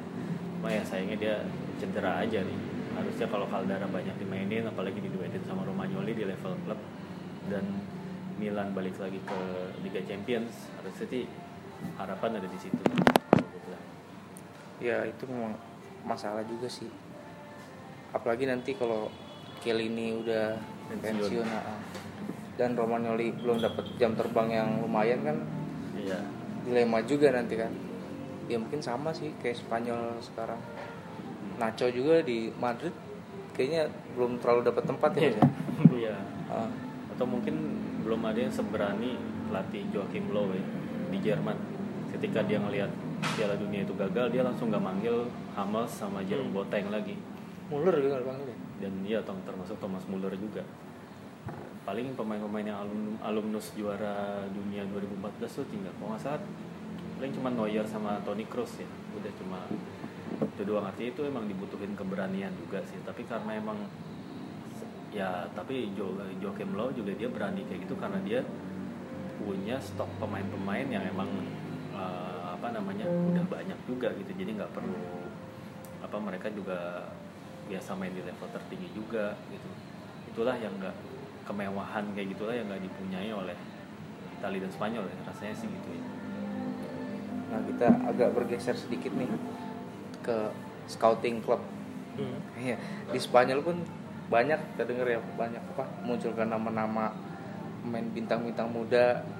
Tapi ya meskipun nantinya bakal dibeli Madrid atau Barcelona seperti di Italia juga kira-kira kalau di Spanyol tuh scoutingnya ambilnya yang paling menarik tim dengan scouting paling menarik itu apa tuh mas? Sevilla sih pasti. Sevilla ya apalagi sekarang dengan Monchi. Kembali. Kembali ke lagi. Sevilla. Um, karena Monchi itu disayang banget sebenarnya oleh publik Sevilla. Hmm. Eh, saya pernah bikin artikel kalau nggak salah transfer terbaiknya Monchi itu em, secara bisnis dan secara kualitas tuh berbicara banget gitu. Jadi dibeli dengan harga murah kemudian sempat sukses baru setelah itu dijual lagi atau mungkin eh, dibeli dengan pemain gagal dibeli dengan harga murah tapi akhirnya menjadi legenda klub seperti Frederick Canote gitu Iya, kan Hmm.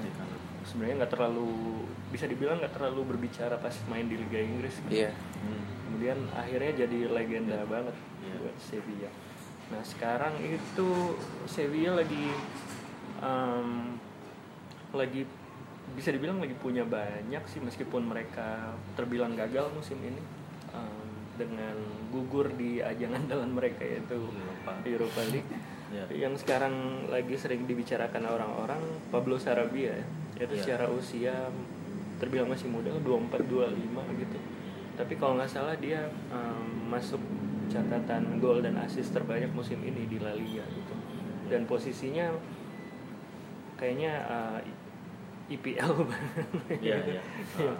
gelandang um, box to box yang sebenarnya bisa dipasang jadi sayap juga gitu Iya. Pablo Fornals juga kayaknya udah Pablo mulai banyak dibicarakan juga nih. nah Pablo Iya, Fornals juga hmm, saya sebenarnya agak agak kecewa ya karena di Malaga dia sebenarnya udah Hmm. udah terlihat banget ya itu kayak mutiara di pasir Iya, iya. tapi dia sendirian. Bersinar sendirian tapi uh, dia waktu itu cuma pindah ke Villarreal dalam tanda kutip hanya pindah ke Villarreal meskipun Villarreal main di Liga Eropa. Tapi uh, sekarang Villarreal kan berjuang menghindari degradasi Degradasi, itu iya. meskipun masih main di Europa League. Tapi terlihat gitu dia lagi-lagi uh, pemain yang lain naik turun dia bagus sendiri gitu. Apalagi dia sebagai playmaker uh, apa sih istilahnya di Italia centrocampista apa Uh, Trequartista, fantasista. fantasista Fantasista. fantasista banget Pablo Iya. Fornals ini mungkin dalam bursa transfer musim panas ini akan semakin terkenal lagi Fornals dan Iya. Sarabia Iya sih. Kalau gue juga ngelihatnya kalau akademi ya Atletik Bilbao sih yang paling Mhm. salah satu yang bagus juga. Itu malah lebih tua akademinya dari La Masia kan, Lezama itu. Cuman ya kalau secara historis juga banyak nyumbang pemain ke timnas Spanyol juga kan dari Bilbao. Ya tapi paling eh, sama juga Bilbao itu kalau gue tau mereka itu kan emang kebijakannya Kantera Hmm. hanya pemain dari Bas doang Oh, itu mereka tuh jadinya bener-bener fokusin ke akademi tapi dan yang gue pernah dengar cerita kayak yang menarik juga ya walaupun kebijakan Kantera yang kayak hanya memainkan pemain bas gitu juga banyak dipuji tapi kalau di mata klub-klub bas yang lain mereka pada sebel gitu karena pemain-pemain terbaiknya diambil terus Iya. Hmm. gitu paling ya itu sih ya dan tadi ngomongin soal Monci ini juga menarik nih karena eh, Monci itu benar-benar kayak yang di apa dipuji banget di Sevilla tapi ketika di AS Roma tuh malah Dibenci. kebelah, kebelah juga pendukung Roma ya ada yang ada yang menyayangkan Monci pergi tapi Hmm. juga ada juga yang mengkambing hitamkan eh, prestasi Roma sekarang nih sama kegagalan transfernya Monci juga. Ke- dengan terutama kayak ngebeli pemain-pemain kayak Pastore atau Zonzi gitu kan.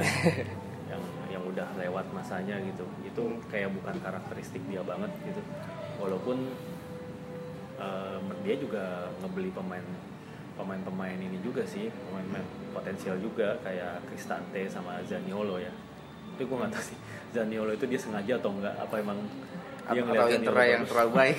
Iya, apa emang gimana sih itu ya anomali juga sih Zaniolo. Iya. Tapi kalau si Roma sendiri ya, kalau Sevilla mungkin lebih sabar kan mas. ya balik lagi ke kulturnya Italia sih yang bener-bener kayak pengen cepet gitu, pengen instan gitu. Ya emang Monci yang kayak Monci itu perlu dikasih waktu sebenarnya. Hmm. Tapi emang mungkin kalau dari Roma sendiri eh ya itu tadi Roma itu juga para pendukungnya juga mulai mulai banyak kritik eh, James Palota juga ya, Ya, kayak itu sih. dia kan kayak semenjak dia datang gitu dari mulai bahkan mulai sebelum Balota kayak Thomas Di Benedetto itu datang gitu kan kayak ngejanjiin nih ini Roma udah bukan klub kuno kayak waktu dikelola Franco Sensi lagi nih ini tapi ya kenyataannya baik secara dari sisi trofi itu masih belum gitu. Tapi gue melihatnya sih sebenarnya Roma itu progresinya sih udah udah bagus juga. Setidaknya mereka tuh dalam lima musim terakhir lah. Gitu. itu kan selalu di jalur juara kan. Walaupun untuk jadi juara itu lain soal gitu. Tapi ngelihat mereka menurut gue sih ini sih pendapat pribadi gue aja sih. Kalau ngelihat mereka itu nggak nggak sabar sama Monci dan cuman kayak menilai Monci itu cuman mentingin bisnis itu menurut gue harusnya nggak juga. Mereka harus lebih ngelihat eh, lebih ngelihat ke depannya gimana gitu. Soalnya eh, apa namanya hasil kerja dari seorang sport director itu kita nggak bisa ngelihat dengan jangka pendek apa Ya. seperti halnya juga eh, hasil kerjanya pelatih gitu. Yang mungkin pelatih lebih dituntut untuk cepet gitu hasilnya suatu tapi kalau sport director itu kan beda gitu. itu kan dia dia lebih mainnya di ranah eh, policy dan juga ranah scouting. Yang mana kalau hasil scouting itu kan juga baru bisa dilihat lima tahun ke depan bahkan 10 tahun ke depan gitu. Jadi itu adalah proses yang proses yang panjang sih. Dan ngeganti sport director itu nggak gampang. Dan buktinya sekarang Roma itu eh, masih kosong kan masih vacant posisinya di sport director. Dan gue denger malah dia malah tertarik sama direkturnya Torino ya atau scoutnya Torino tuh si Gianluca Petracchi kayaknya sih. Atau ada ntar nama-nama lain lah nah itu ya mudah-mudahan aja sih kali ini bisa lebih sabar lagi Roma ya. Selain Monchi, sport, sport director kayak di Spanyol yang cukup menarik siapa tuh? cukup menarik sebenarnya em, Monchi sebenarnya yang terkenal gitu ya yang paling terkenal dan menjadi apa namanya contoh sukses sport director yang mungkin bisa dibilang eh, lebih populer dari pemain-pemain yang dihasilkan itu sendiri gitu. Cuman secara sekarang sih belum ada yang spektakuler banget di Spanyol kalau menurut saya. Justru eh, saya tertarik sama Espanyol sebenarnya akhir-akhir ini. Jadi menghasilkan beberapa nama yang bisa dibilang em, muda dan siap pakai. Ya. Eh, tadi kita ngomongin Mario Hermoso kemudian ada Aaron Martin. Ya yang eh, dia tuh posisinya back kiri. Cuman ya memang karena Spanyol tidak main di kompetisi antar klub Eropa kita jarang melihat lihat, nih ya. Spanyol sebenarnya punya siapa aja dan Spanyol juga menarik nih karena mereka secara marketing kalau menurut saya lumayan sukses ya mereka datangkan Wule iya iya pemain eh, andalan tim nasional Cina yang eh, dengar-dengarnya sih Wule di debutnya itu em, di Cina merupakan rekor viewership terbanyak Iya. pada saat dia debut itu. jadi banyak turis dari Tiongkok juga ya ke, ke Spanyol ya gara-gara kerjasama itu ya Iya. dan kalau gue juga ngelihat yang menarik klub Spanyol yang menarik dari sisi marketing atau finansial tuh Eibar sih Mhm. Eibar tuh kalau di sosial media ya itu belakangan sering banget kayak ngadain kayak uh, webinar gitu walaupun gue juga belum pernah lihat sih tapi itu kayak nunjukin ya kalau nonton Eibar aja tuh stadionnya sekecil itu gitu dan apa namanya kapasitasnya kecil size-nya juga kecil dan mereka juga di di wilayah Basque juga kan Dan kotanya jauh dari mana? Iya, itu tapi progres mereka tuh bagus banget loh. Itu yang itu Eibar tuh yang Takashi Inui di situ Iya. kan ya? Iya, iya. Udah pindah. Ah, udah sem- tapi sempat di situ dan apa? Itu yang nunjukin bahwa mereka tuh kayak bisa ngegabungin antara unsur ya filosofi filosofi Spanyol sendiri sama marketing juga. Iya. Itulah yang yang bikin klub itu progresnya menurut gue cepet untuk naik dari dari bawah paling nggak ke lini tengah dulu lah gitu ke mantap di papan Hmm. tengah dulu dan eh, mungkin kalau sedikit kesamaan melihat di klub Italia mungkin gue ngeliatnya Sassuolo sih yang Hmm. mungkin mirip-mirip kayak gitu mereka Iya. eh, kalau dari sisi penonton gue yang ngeliatnya Sassuolo itu eh, apa namanya di Stadion Mape itu Hmm. lagu-lagunya menarik gitu loh yang putar ada kadang-kadang lagu rock kadang-kadang juga pokoknya lagu-lagu yang internasional lah Hmm. gitu dan nggak kayak klub-klub tradisional yang kayak bener-bener kayak sepi gitu nggak nggak ya gitu-gitu aja Sassuolo itu menurut gue menarik tuh dan boleh jadi dua klub ini punya kesamaan sih bahkan nah, seperti kita tahu gue sering ngomong juga Sassuolo soal De Zerbi pelatihnya yang apa punya gaya permainan yang menarik juga yang bahkan ya gue nggak tahu sih ini rumor ngawur apa enggak kayak pernah kayak di lirik Barcelona gitu.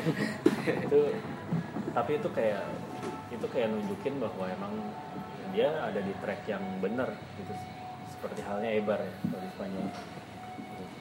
Eibar tuh juga unik karena justru dengan mereka sadar mereka kecil, ya jadi mereka bisa ngatur em, brandingnya gitu. Nah, Jadi mereka kalau boleh dibilang em, mereka dapat durian runtuh banget tuh pas dapat Takashi Inui. Iya. Kalau nggak salah itu free transfer ya dari eh, klub Bundesliga lupa eh, dari mana.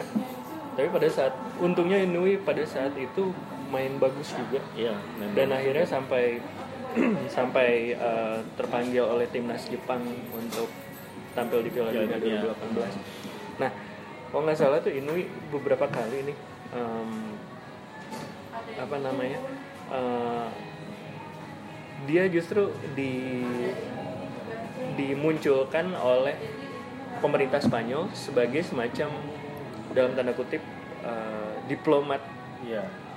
La Liga untuk menemani eh, pejabat-pejabat Spanyol bahkan raja dan ratunya kalau nggak salah waktu itu. Mereka ke Jepang. Ditemani oleh Takashi Inui sedangkan pada saat itu Eibar lagi main lawan siapa lagi? Ya kan Inui dikasih dispensasi. Udah nggak apa-apa kamu boleh. Jadi Ya, ya. itu eh, hal-hal kecil seperti itu bisa membentuk branding. Dan sekarang eh, kalau s- saya sempat baca Eibar itu fanbase lumayan kuat di Jepang. Meskipun Inui sekarang udah pindah, pindah, kan. Iya. ke Real Betis kemudian sekarang main di Alaves.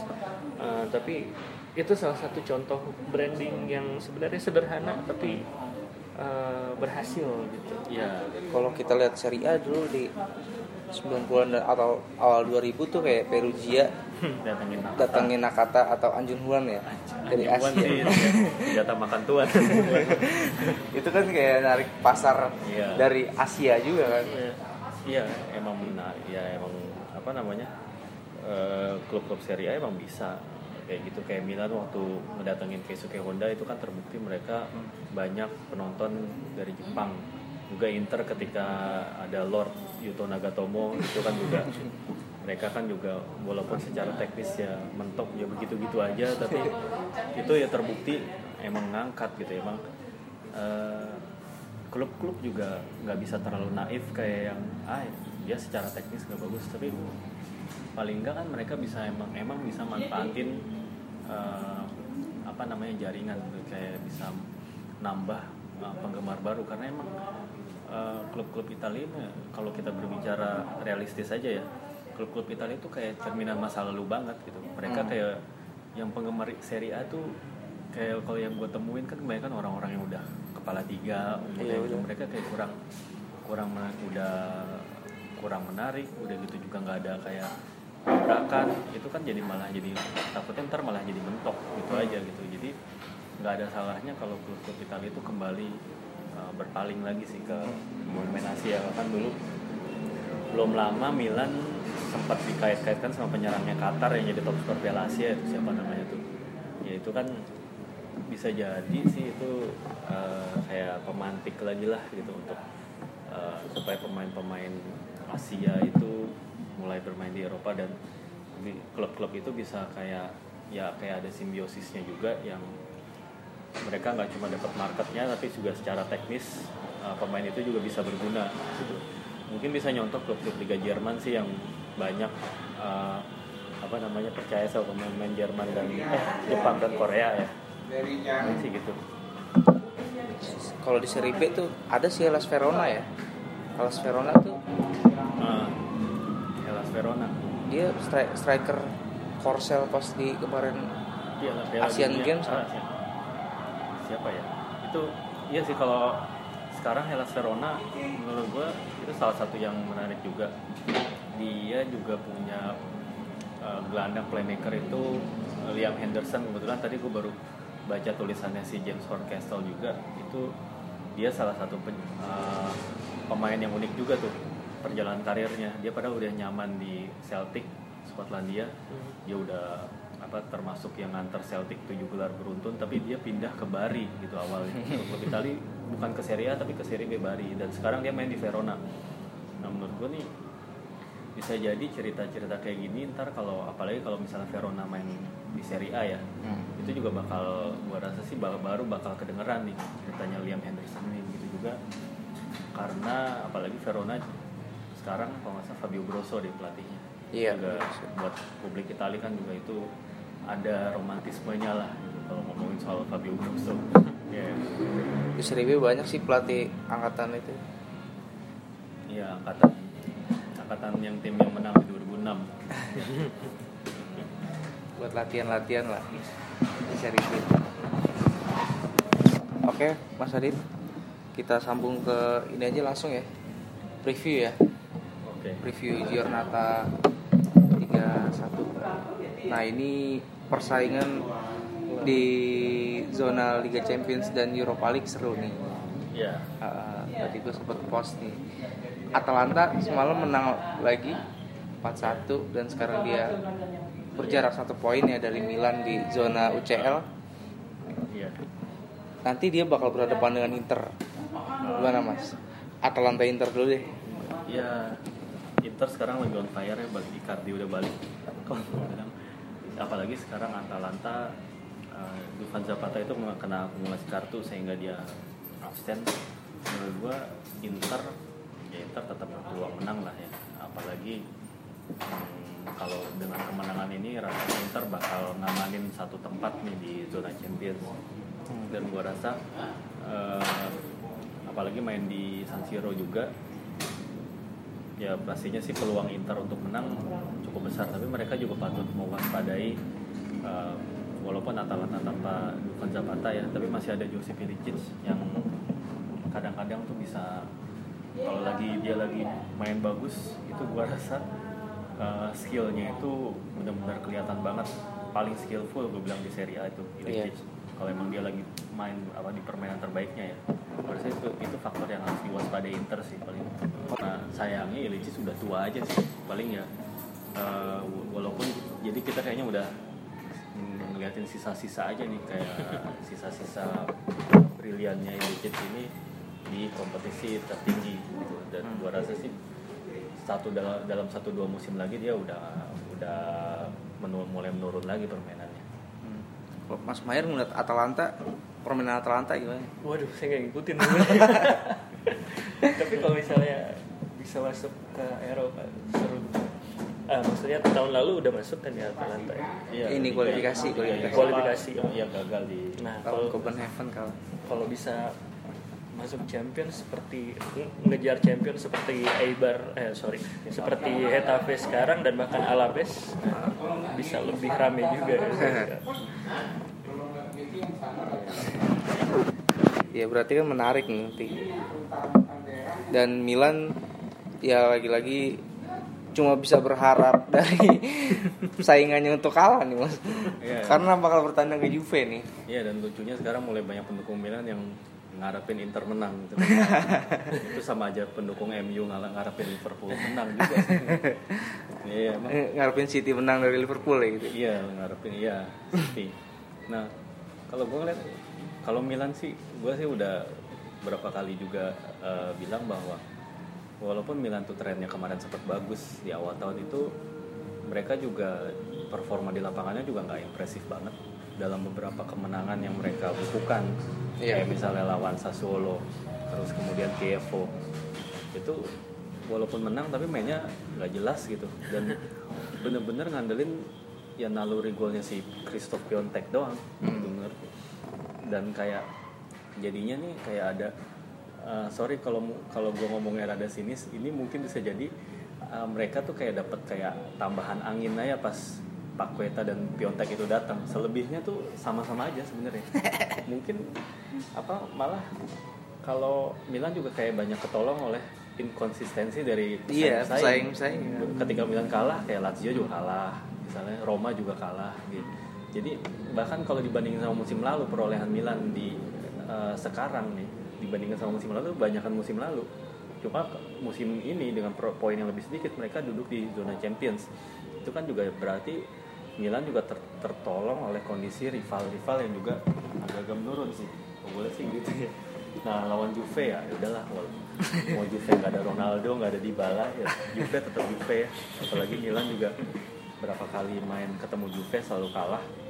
Ya realistis saja bisa nahan imbang itu udah udah bagus banget kalau Milan sama Juve dan gua rasa sih kalau misalnya Milan setidaknya Gattuso bisa ngomelin lagi pemain-pemainnya dan biar bisa pemainnya tuh lebih lebih fokus lagi ke Eropa ada harapan sih buat uh, paling nggak bawa pulang satu poin. Dan ada isu yang terbaru nih pelatih kalau Gattuso entah dipecat atau mundur ya yeah. yang nunjuk pelatih selanjutnya itu Gazidis. Ya dan Gazidis maunya Pochettino. Nah itu kayaknya menarik tuh. Iya ah tapi kalau ngontrak bisa ngontrak Pochettino sih hebat banget. Itu pasti selain karena kontraknya mahal gue juga ya ragu juga sih Pochettino mau ngelatih di Italia. Karena pasti banyak tim-tim gede juga yang mau dia sebagai pelatih. Gue rasa sih kalau sampai Gazidis bisa datangin Pochettino itu bagus banget malah. Tapi ya boleh jadi juga karena emang Milan di bawah Elliot ini kan beda banget.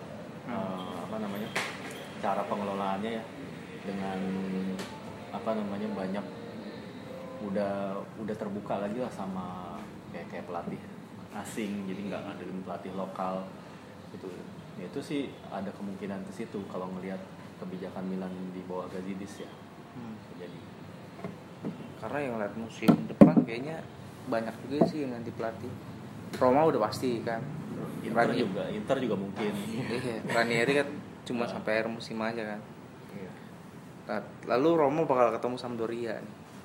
Iya, kalau Roma Sampdoria itu mainnya di kandang Roma ya, dapat Sampdoria. Sampdoria. Nah, itu agak berat sih buat Roma. Terus terang kalau siapa pun lawan kalau mainnya di Sampdoria itu itu bukan partai yang gampang bahkan Juve aja. Ini kalau ngomongin Marasi ya, Genoa itu Juve aja nggak bisa menang di situ.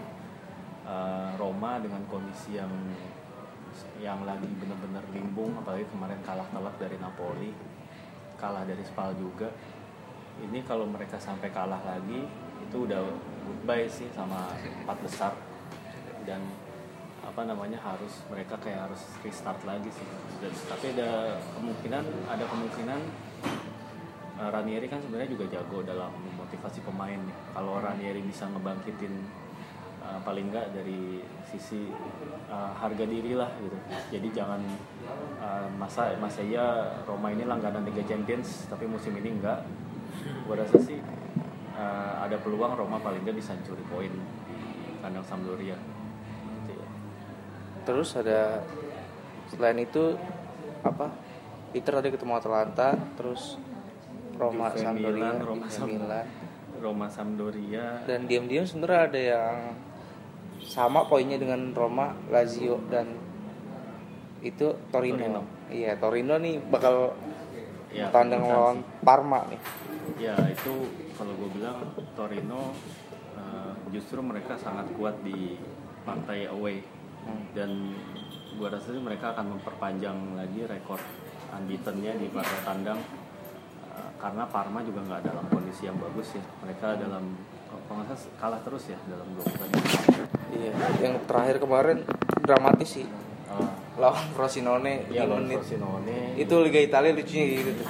menit 90 plus Iya. 15 gol penalti. Iya. itu kalau di La Liga ada guys momen-momen kayak gitu mas. Ada nggak ya terakhir? Ih, biasanya yang gaib itu klub-klub besar dapat penalti gitu. Barcelona dapat penalti. Iya itu, sih sama juga kalau di juga gitu di Italia bukan klub besar aja klub kecil pun kayak gitu. klub papan tengah Iya. kayak waktu Sampdoria lawan Lazio tuh yang imbang ya Ya, atau Fiorentina lawan Spal waktu itu juga Ah. itu parah banget tuh gol udah 4 menit apa 5 menit gol terus dianulir terus malah jadi lawannya dapat penalti itu ngelawak banget sih maksudnya Hmm. itu bisa bisa jadi ada ada permasalahan juga di kualitas wasit kali ya Iya. Dan apa apalagi baru pertama kali pakai VAR Hmm, itu sangat. juga itu kan kayak banyak yang interpretasi lah kalau kayak gitu Gitu. itu sih harus ada keseragaman kayak aturan kalau VAR kita itu mungkin bahasannya beda lagi tapi ini inilah emang yang jadi yang membuat pertandingan itu makin susah ditebak gitu kalau di La Liga ada tuh mas sentimen sentimen terhadap wasit itu ada ya? Sentimen terhadap wasit kalau di La Liga udah ini ya apa namanya Em, udah biasa gitu. Real Madrid Barcelona dapat keuntungan gitu. Hmm. dan eh, klub-klub kecil yang jadi lawannya protes tapi pada akhirnya menguap gitu aja. Udah. Yang masalah VAR itu kan kalau nggak salah waktu Real Madrid lawan Valladolid ya. Ah. Yang eh, oh yang ruang itunya yang kosong. ruang VAR-nya kosong iya iya, iya. dan itu menimbulkan banyak eh, interpretasi dan meme-meme yang kocak banget Eh, tapi emang sih katanya pada saat itu stasiun TV-nya salah munculin Oh. eh, gambar Jadi bukan gitu. pas Jadi- pertandingan ya? eh, bukan pas, Iya. pas pertandingan ruangan VAR yang kosong tapi sebenarnya ada orang cuman gam- eh, gambar yang dimunculkan di frame pada saat itu Iya. ruangan yang kosong orangnya belum datang gitu cuman ya memang saya merasa saya pribadi merasa lucu sih Eh, saya tidak ini ya tidak sentimen sama Real Madrid gitu cuman beberapa kali eh, saya lupa lawan apa aja tapi yang jelas lawan Valladolid itu lumayan kontroversial Iya, juga. lumayan ramai juga sih. lumayan rame. Udah berapa kali sebenarnya eh, yang nggak penalti dikasih penalti. Yang harusnya Iya. penalti malah nggak dikasih ya gitu deh. Barcelona juga sama berapa kali mereka seperti itu. Atau mungkin di pertandingan-pertandingan lain em, sebenarnya nggak sering terjadi sih. Saya tadinya mikir apakah ini kurang diekspos tapi eh, saya ngamatin beberapa pertandingan ya memang ada beberapa yang bermasalah juga masalah VAR ya kembali eh, setuju tadi masalah em, ini ya pendapatnya Adit setuju dengan masalah em, perbaikan kualitas wasit Hmm, juga iya, gitu iya, di iya. Karena VAR kan sebenarnya alat bantu ya. alat bantu aja Ah. sebenarnya kan asisten referee Di ya di kita di Italia mungkin banyak yang menyoroti ketika Juve main, Milan atau Inter kayak gitu kan. Tapi kadang-kadang si wasit itu tuh suka keliru di laga-laga tim-tim kecil kayak kemarin Frosinone lawan Parma atau Iya. kalau gue perhatiin sih dalam beberapa kali nonton ya yang sering diuntungin dalam, dalam tanda kutip diuntungin sama VAR itu Fiorentina. Iya, Fiorentina berapa kali tuh dapat penalti yang kan? paling kelihatan pas lawan Spal itu sih. Heeh. Spalnya habis ngegolin, terus habis itu eh, waktunya juga berapa menit ya setelah gol pemainnya udah selebrasi segala macem. Nggak taunya Toto wasit ngeliat VAR dan ngasih penalti buat Fiorentina dan Fiorentina jadi menang telak. Itu sih aneh banget sih. Kayak- Makanya gue sempet ke-tweet kan VAR itu Ya, eksekusi VAR itu, iya. eksekusi. Jorok. Fiorentina kan biasanya kan VAR itu iya ya ya itu emang. Terus sama si Viola Indonesia sendiri dia ngepost foto yang lagi latihannya itu sponsornya VAR Group kan. ya emang artinya jadi- tapi paling enggak jadi nggak ada kayak nggak ada prasangka kan bahwa VAR itu cenderung ke klub mana klub Iya. mana karena kenyataannya VAR itu bisa itu kadang-kadang kalau klub favorit kita yang diuntungin VAR ya ya toh banyak kan juga diem aja kan kan Sebenarnya itu, kembali ke wasit sih kalau kayak gitu. iya iya Heeh. itu mungkin salah satu alasan Liga Inggris belum mau pakai VAR Iya. musim ini mereka juga perlu study. Walaupun mereka yang pertama pakai apa? Eagle Goal line. Goal line termasuk yang pertama. Tapi kalau untuk VAR masih belum. Ya gue rasa sih karena Premier League ini banyak paling banyak disorot ya mereka perlu belajar kali ya dari penerapan liga-liga lain dulu. Eh, untuk melihat efektivitasnya gitu sejauh mana sih gitu untuk pakai VAR. Hmm. sih mungkin problem lain Pertandingan menarik lainnya apa? Mas? Eh, Lazio lawan Sassuolo ya. Lazio Sassuolo ini Nah balik si Lazio nih agak unik nih Mas Mahir nih. Mhm. Dia ban- ada beberapa nama yang apa di La Liga kurang bersinar jadi bangkit lagi nih di Lazio nih Eh, seperti Luis Alberto. Alberto. Ya, Nah. Luis Alberto Itu dia La Masia ya? Eh, kalau nggak salah saya lupa ya. Cuman dia memang sempat main di Barcelona B. Tapi kalau nggak salah bukan produk asli. Oh, produk asli. Masia. Hmm. cuman ya memang di selama di Spanyol dia kurang bersinar. Dia kalau nggak salah pernah dipinjemin Sevilla juga dan kurang di, bersinar. di Liverpool juga. Ah, tapi musim lalu yang kayaknya dia gila banget ya. Iya, iya. yang sama Immobile dia Iya. dia nyetak asis banyak gitu. Musim ini juga pas putaran pertama sih nggak kelihatan tapi pas kedua ini justru dia bangkit lagi kembali ke form ya. Sempat cedera juga sih kemarin. ya ya harusnya sih Lazio bisa apa malah jadi bisa uh, jadi kandidat kuat lolos ke Liga Champions juga Iya. karena selain beda sama Milan tuh cuma berapa sekarang 4 4 poin Empat poin. mereka juga Punya nggak ada laga. satu pertandingan Hmm. lawan Udinese itu gua rasa sih keuntungan yang nggak bisa dianggap enteng apalagi ntar setelah ini setelah Lazio ketemu Sassuolo Lazio bakal ke San Siro ketemu Milan ini gua rasa ini akan jadi pertandingan penentuan nih musim ya, siapa yang menduduki peringkat keempat Karena jarak poinnya di itu Tipis ya. banget. tipis ya. di zona Champions La Liga pun kayaknya seru mas ya sama sebenarnya Mhm. kondisinya kan tadi kayak eh, Getafe yang yang paling di atas angin tapi juga sisi poinnya juga nggak jauh dari Valencia, Sevilla, Alaves dan bahkan Bilbao nih diam-diam Iya. kalau gue lihat. dari awalnya terancam degradasi dia malah kayak mulai ke zona Eropa sejak si pelatihnya tuh Garitano ya Hmm. gantiin Berizzo itu malah bisa jadi titik balik tuh kalau kalau Bilbao juga masuk persaingan tuh juga seru Hmm. banget sih kalau gue mungkin Bilbao musim ini kayak Torino mas kayak Torino di Serie A ya iya pelan pelan pelan dan tiba-tiba pelan nggak ada yang merhatiin oh tiba-tiba poinnya udah sama sama Roma saya lihat sih em, pada akhirnya kedalaman skuad berbicara ya. Iya. Getafe itu beberapa laga terakhir memang mereka sekarang di posisi paling kuat karena sekarang berada di posisi 4. Cuman eh, ya skuadnya tipis dan beberapa pertandingan terakhir mereka kalah di kandang lawan Leganes kalau nggak salah itu sayang banget sih harusnya bisa dimaksimalkan untuk semak- berlari semakin jauh. Nah, akhirnya konsekuensinya Valencia sama Sevilla tinggal beda satu poin aja sama Getafe gitu. Kemudian ya betul tadi Athletic Bilbao udah mulai ngejar juga nih padahal mereka sempat stuck di zona degradasi dan bahkan sempat ganti pelatih Iya, dua kali pelatih. gitu. Ah. bahkan dua kali dari Ziganda kemudian uh, nunjuk Eduardo Berizzo Iya. kemudian sekarang mereka nemuin permainan mereka yang sesungguhnya di tangannya uh, Iska Garitano ya Iya. Garitano itu yang dulu uh, bawa Alaves promosi Alaves. Oh, oke. Iya. Uh, ke- ah sorry Eibar Eibar sorry Eibar Oh, Eibar promosi yang- pertama kali Oh, gitu jadi memang Garitano ini dianggap magician lah ya tukang sihir gitu di kalangan masyarakat basket gitu nah kalau melihat prediksinya sih eh, memang saya pengennya Eibar eh sorry kok Eibar lagi Hetafe yang masuk ke Liga Champions tahun depan biar beda lah ya gitu Iya. tapi kalau dilihat sih indikasinya mungkin salah satu dari nama-nama yang familiar aja nih yang masuk Valencia, Sevilla, Valencia, ya. Sevilla atau Bilbao justru yang akan masuk.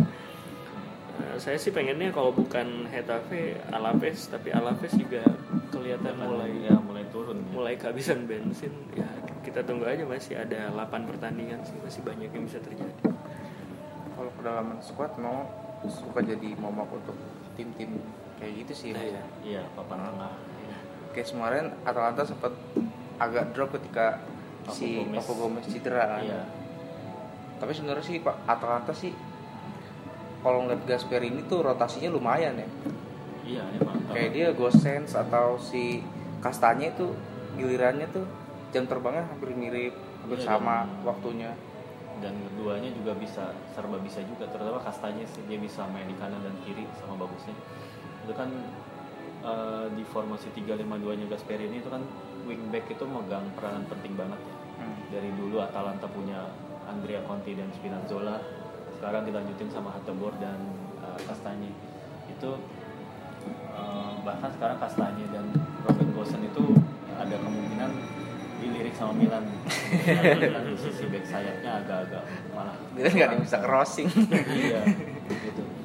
Eh, nah Atalanta ini memang sih waktu tanpa Papu Gomez eh, memang benar-benar turun ya karena memang Papu Gomez ini juga memegang peran penting di lini tengah terutama karena kemampuan uniknya dia yang karakteristik dia juga nggak dipunyai sama pemain Atalanta lain ya sekalipun Joseph Ilicic juga karena Ilicic lebih banyak beroperasi di sayap. Nah emang ini jadi problem juga apalagi kalau seandainya musim depan kayak Papu Gomez uh, di- dijual gitu. Ini inilah sih yang harus jadi apa namanya gue rasa sih petinggi Atalanta tuh udah harus kayak mulai berpikir lebih jauh sih karena mereka tuh potensinya gede banget ya. Dari fans yang fanatik di Bergamo akademi yang bagus dan juga kebijakan transfernya juga bagus pelatih juga bagus. Artinya kalau mereka tuh kayak cuman uh, jual pemain apa harganya apa mentingin jual pemain itu sayang banget gue rasa mereka soalnya di luar dari klub tradisional mereka juga adalah calon sebenarnya sih kalau dikelolanya lebih bagus itu mereka bisa melangkah lebih jauh lagi sih Hmm. dari sekarang iya selain punya stadion sendiri terus iya materi pemain yang lumayan seperti HP Bur si terus di, di, di Ron ya, masih? iya. ya itu kan kemarin kan dipanggil sama timnas Belanda Iya, ya itu kualitasnya udah mulai diakuin sama tim-tim Eropa. si Kastanya juga ya dipanggil Asalnya ya di Belgia. Belgia, Ah, itu juga ya ajaib-ajaib juga sih itu hasil scoutingnya Atalanta sih. Dia jadi selain mereka punya akademi bagus, mereka juga punya scouting yang bagus. Gue rasa itu emang emang itu sih jadi syaratnya untuk tim-tim yang papan tengah untuk bisa naikin Iya. pamornya. Ya.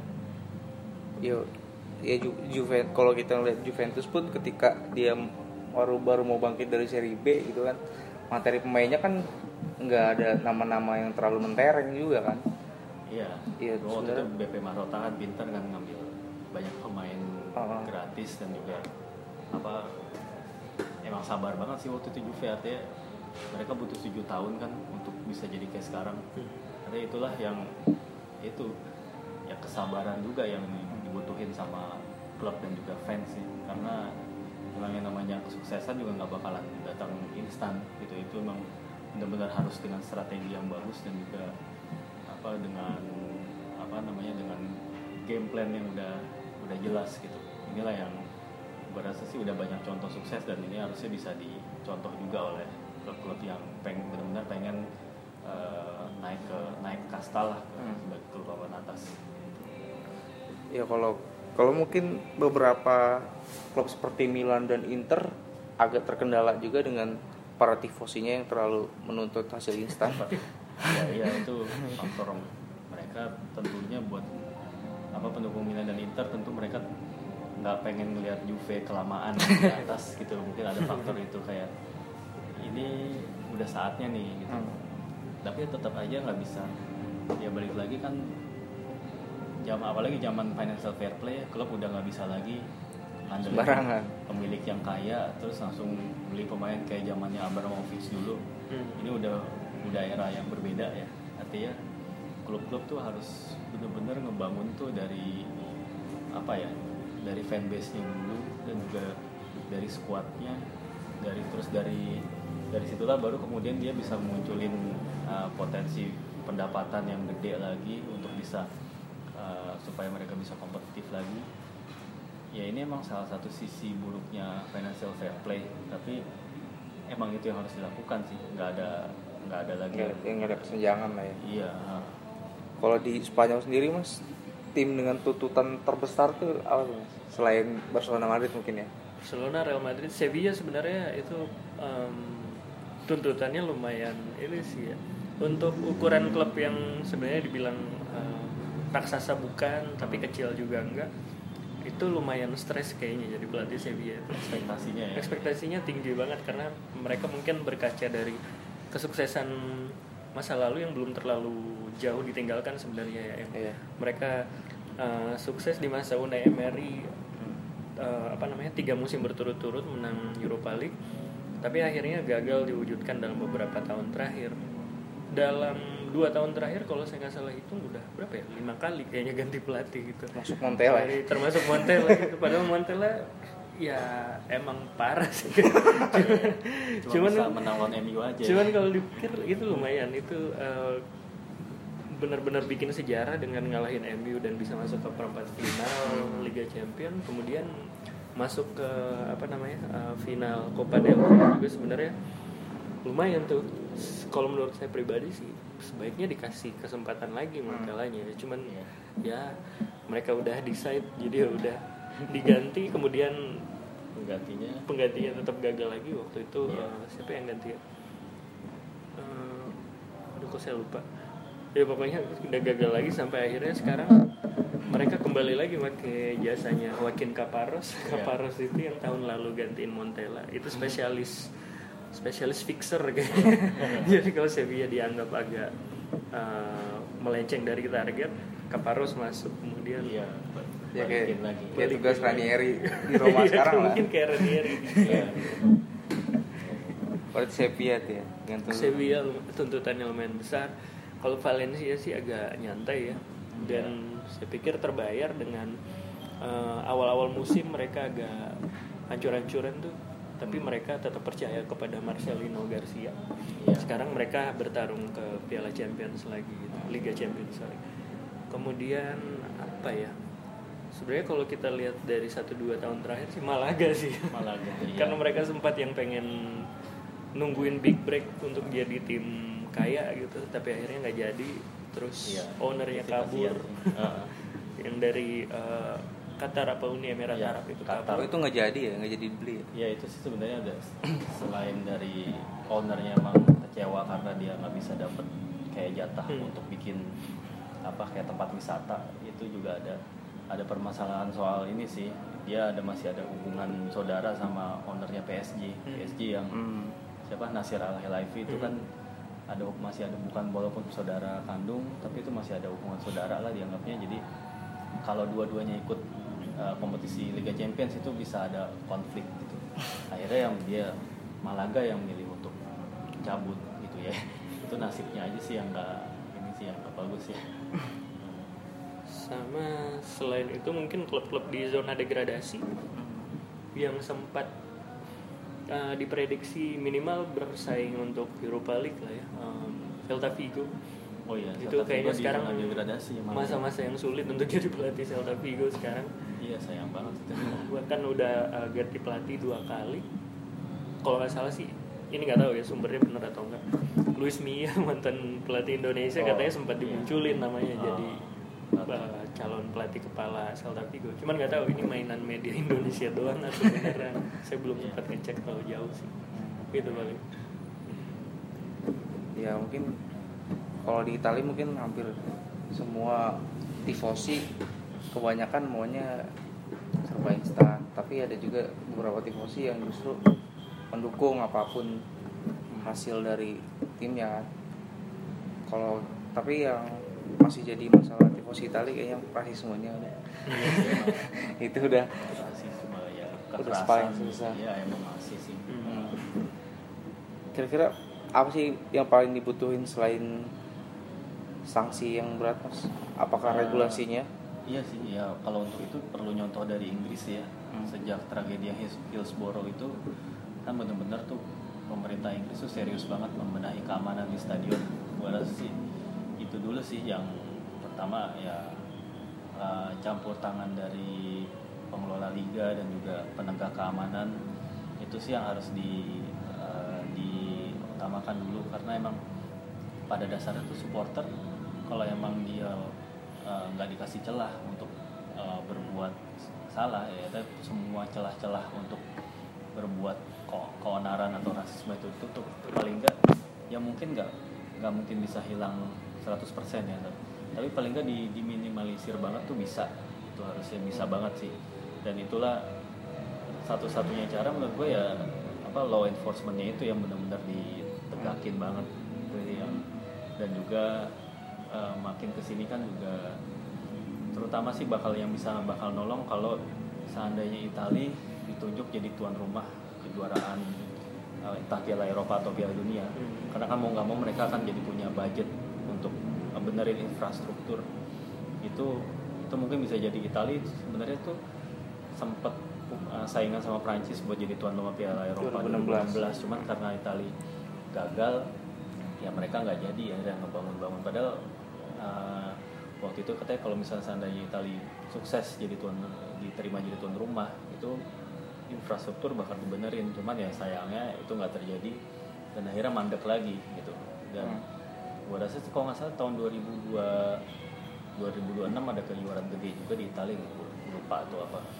Itu sih harusnya bisa jadi momentum juga sih jadi di samping penegakan hukum juga uh, ada lobby-lobby yang kuat dari federasi sepak bolanya itu untuk bisa ngadain turnamen internasional yang bisa akhirnya bisa memulihkan kepercayaan publik lagi. Itu sih. Tapi kalau regulasi untuk tifosi nih, mungkin Mas Maher pernah ngerasain sendiri nonton di stadion di Italia itu kayaknya chance-chance yang ejekan dengan bahasa-bahasa itu kayaknya masih terdengar tuh. Kalau di Premier League kan ada ada aturan ya. ya ada kata-kata yang dilarang diucapkan di stadion kayak gitu-gitu. Gimana tuh mas? itu di Italia saya lupa ya. Selain saya nggak bisa bahasa Italia tapi ya kayak uh, kalau di Spanyol sih masih sering terjadi. Meskipun dikasih apa namanya uh, himbauan gitu tetap aja terjadi misalnya uh, kata-kata seperti puta mierda itu kan sebenarnya kasar Iya. Iya. tambahin aja nama klub lawan di depannya itu udah kasar banget kan misalnya puta Madrid gitu itu sebenarnya udah kasar banget Eh, tapi nggak bisa juga dikontrol terlalu jauh masa petugas harus datang dan membungkam oh iya. satu-satu penonton nggak bisa juga gitu Em, paling eh, yang bisa dilakukan federasi adalah ngasih denda kalau misalnya ada sesuatu yang terlalu jauh Iya. ya Ah. terlalu jauh misalnya kayak kalau nggak salah tuh pendukung Espanyol sempat bikin Barcelona marah tuh yang eh, mereka bikin spanduk kalau nggak salah mereka eh, ngata-ngatain Shakira istrinya Pique Oh, iya. nah itu kalau nggak salah setelah itu Espanyolnya di denda gitu soalnya Iya. itu udah dianggap nggak pantas gitu Ah. Kemudian ada beberapa kasus lain em, apa ya saya lupa. Tapi yang jelas emang masalah hinaan itu nggak bisa sih. Yang penting dihilangin sepenuhnya ya? Nggak bisa dihilangin sepenuhnya. Waktu saya juga sempat nonton waktu Valencia lawan Juventus. Hmm. waktu Liga Champions um, fase grup ini kan? Iya. Ya, fase grup. Itu bahkan um, orang-orang Spanyol orang-orang supporternya Valencia itu mereka teriak kalau di Italia apa sih merda doang kan tanpa Perda Iya. Favanculo Pavanculo iya. mereka bahkan uh, ribuan orang teriak ya uh, Juve Pavanculo Kayak gitu ya. Ti- tidak ada yang bisa dilakukan oleh petugas gitu. Iya. Iya sih. Ya itu kadang-kadang kayak gitu juga orang bisa melihatnya sebagai bagian dari sepak bola. Emang tuh kayak intimidasi intimidasi untuk membuat ciut nyali lawan lah Iya. gitu tapi emang kalau udah kayak berlebihan kayak udah ngatain soal personal atau Hmm. asal usul itu sih itu yang harus benar-benar ditindak ditindak banget sih situ sih ya apalagi kalau kemudian kelanjutannya menimbulkan keributan fisik itulah yang benar-benar harus ditangani secara serius Tapi dengan ejekan seperti itu, maksudnya ketika pemain bereaksi untuk membalas, sebenarnya itu wajar kan? iya Masih dalam hitungan wajar kan ya? Iya itu bahkan kalau beberapa pemain ya kayak pernah di Kevin Prince Boateng dulu Hmm. walaupun itu bukan pertandingan resmi sih pernah kayak ada kayak mendapatkan ejekan rasis juga dia langsung benar-benar walk out Keluar ya. ya itu bisa jadi kadang-kadang memang kita eh, itu dari masing-masing pemain itu bisa beda nyikapinnya ada yang malah ya kayak Dani Alves kayak kayak yang dilemparin pisang malah dia makan Hmm. pisang itu kan juga salah Eh, Paul juga bentuk- pernah deh kalau saya Iya. yang dia gaya-gaya monyet itu. Ah, ah, malah kayak di sengaja sengaja sengajain. Itu kan malah itu sebenarnya sih terserah bagaimana dari pemainnya untuk menunjukin kalau emang apa tindakan-tindakan kayak gitu emang harus di harus dilawan gitu. Dengan baik dengan cara yang elegan atau cara yang emang sengajain aja gitu biar makin terus makin ya biar makin kesel penontonnya. Itu kan juga itu balik lagi ke pemainnya dan kayak contohnya kemarin yang dilakukan Moskin, Moiskin juga itu itu juga salah satu perlawanan dari dia sih Iya. itu soalnya kalau nggak digituin itu penonton juga apa namanya ya mungkin bisa jadi malah jadi bertindak lebih jauh Hmm. siapa tahu ini kan kalau dengan dengan adanya tindakan seperti itu yang pasti akan menyorot atensi dari publik gitu Hmm. Itu kan pasti akan jadi ada presiden untuk kayak melakukan tindakan atau melam- uh, memberikan sanksi yang menimbulkan efek jerak itu Hmm. sih jadi reaksi pemain menurut gue itu sangat perlu ya untuk uh, mengatasi tindakan rasialis kayak gitu Jadi berarti pada intinya kalau pemain tuh nggak salah kan untuk apa bereaksi Enggak. terhadap aksi seperti itu dan ya teman-temannya pun bilang- seharusnya membela. kalau pendapat gue sih enggak ya.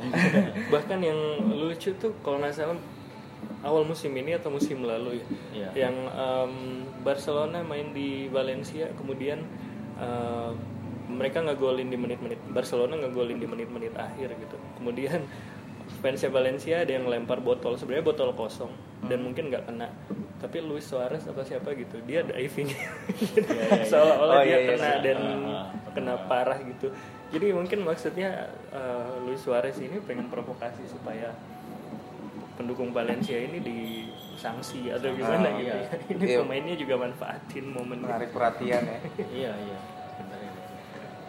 jadi intinya pembahasan kita cukup sampai di sini nih terima kasih banyak nih Mas Mahir oke sih sama-sama akhirnya jadi dapat banyak masukan wawasan nih dari La Liga nih. Mungkin ada beberapa hal yang perlu dicontoh ya Mas ya ya di Serie A. Ya makasih juga Mas Adit. ya sama-sama Nah untuk kedua orang ini kan penulis nih. Kapan nih buku Mas Mahir yang terbaru nih? kurang tahu saya lagi Lagi proses. lagi proses lagi. Dan Mas Adit nih bukunya lagi banyak ditunggu tifosi nih. ya sama juga sebenarnya lagi proses juga kita juga cuma bisa bisa nunggu aja mudah-mudahan apa apa apa yang proses produksinya cepat kelar lah itu aja Jadi yang ikut PO sabar lah ya Mas. Oke, terima kasih sudah mendengarkan Forza Serie A.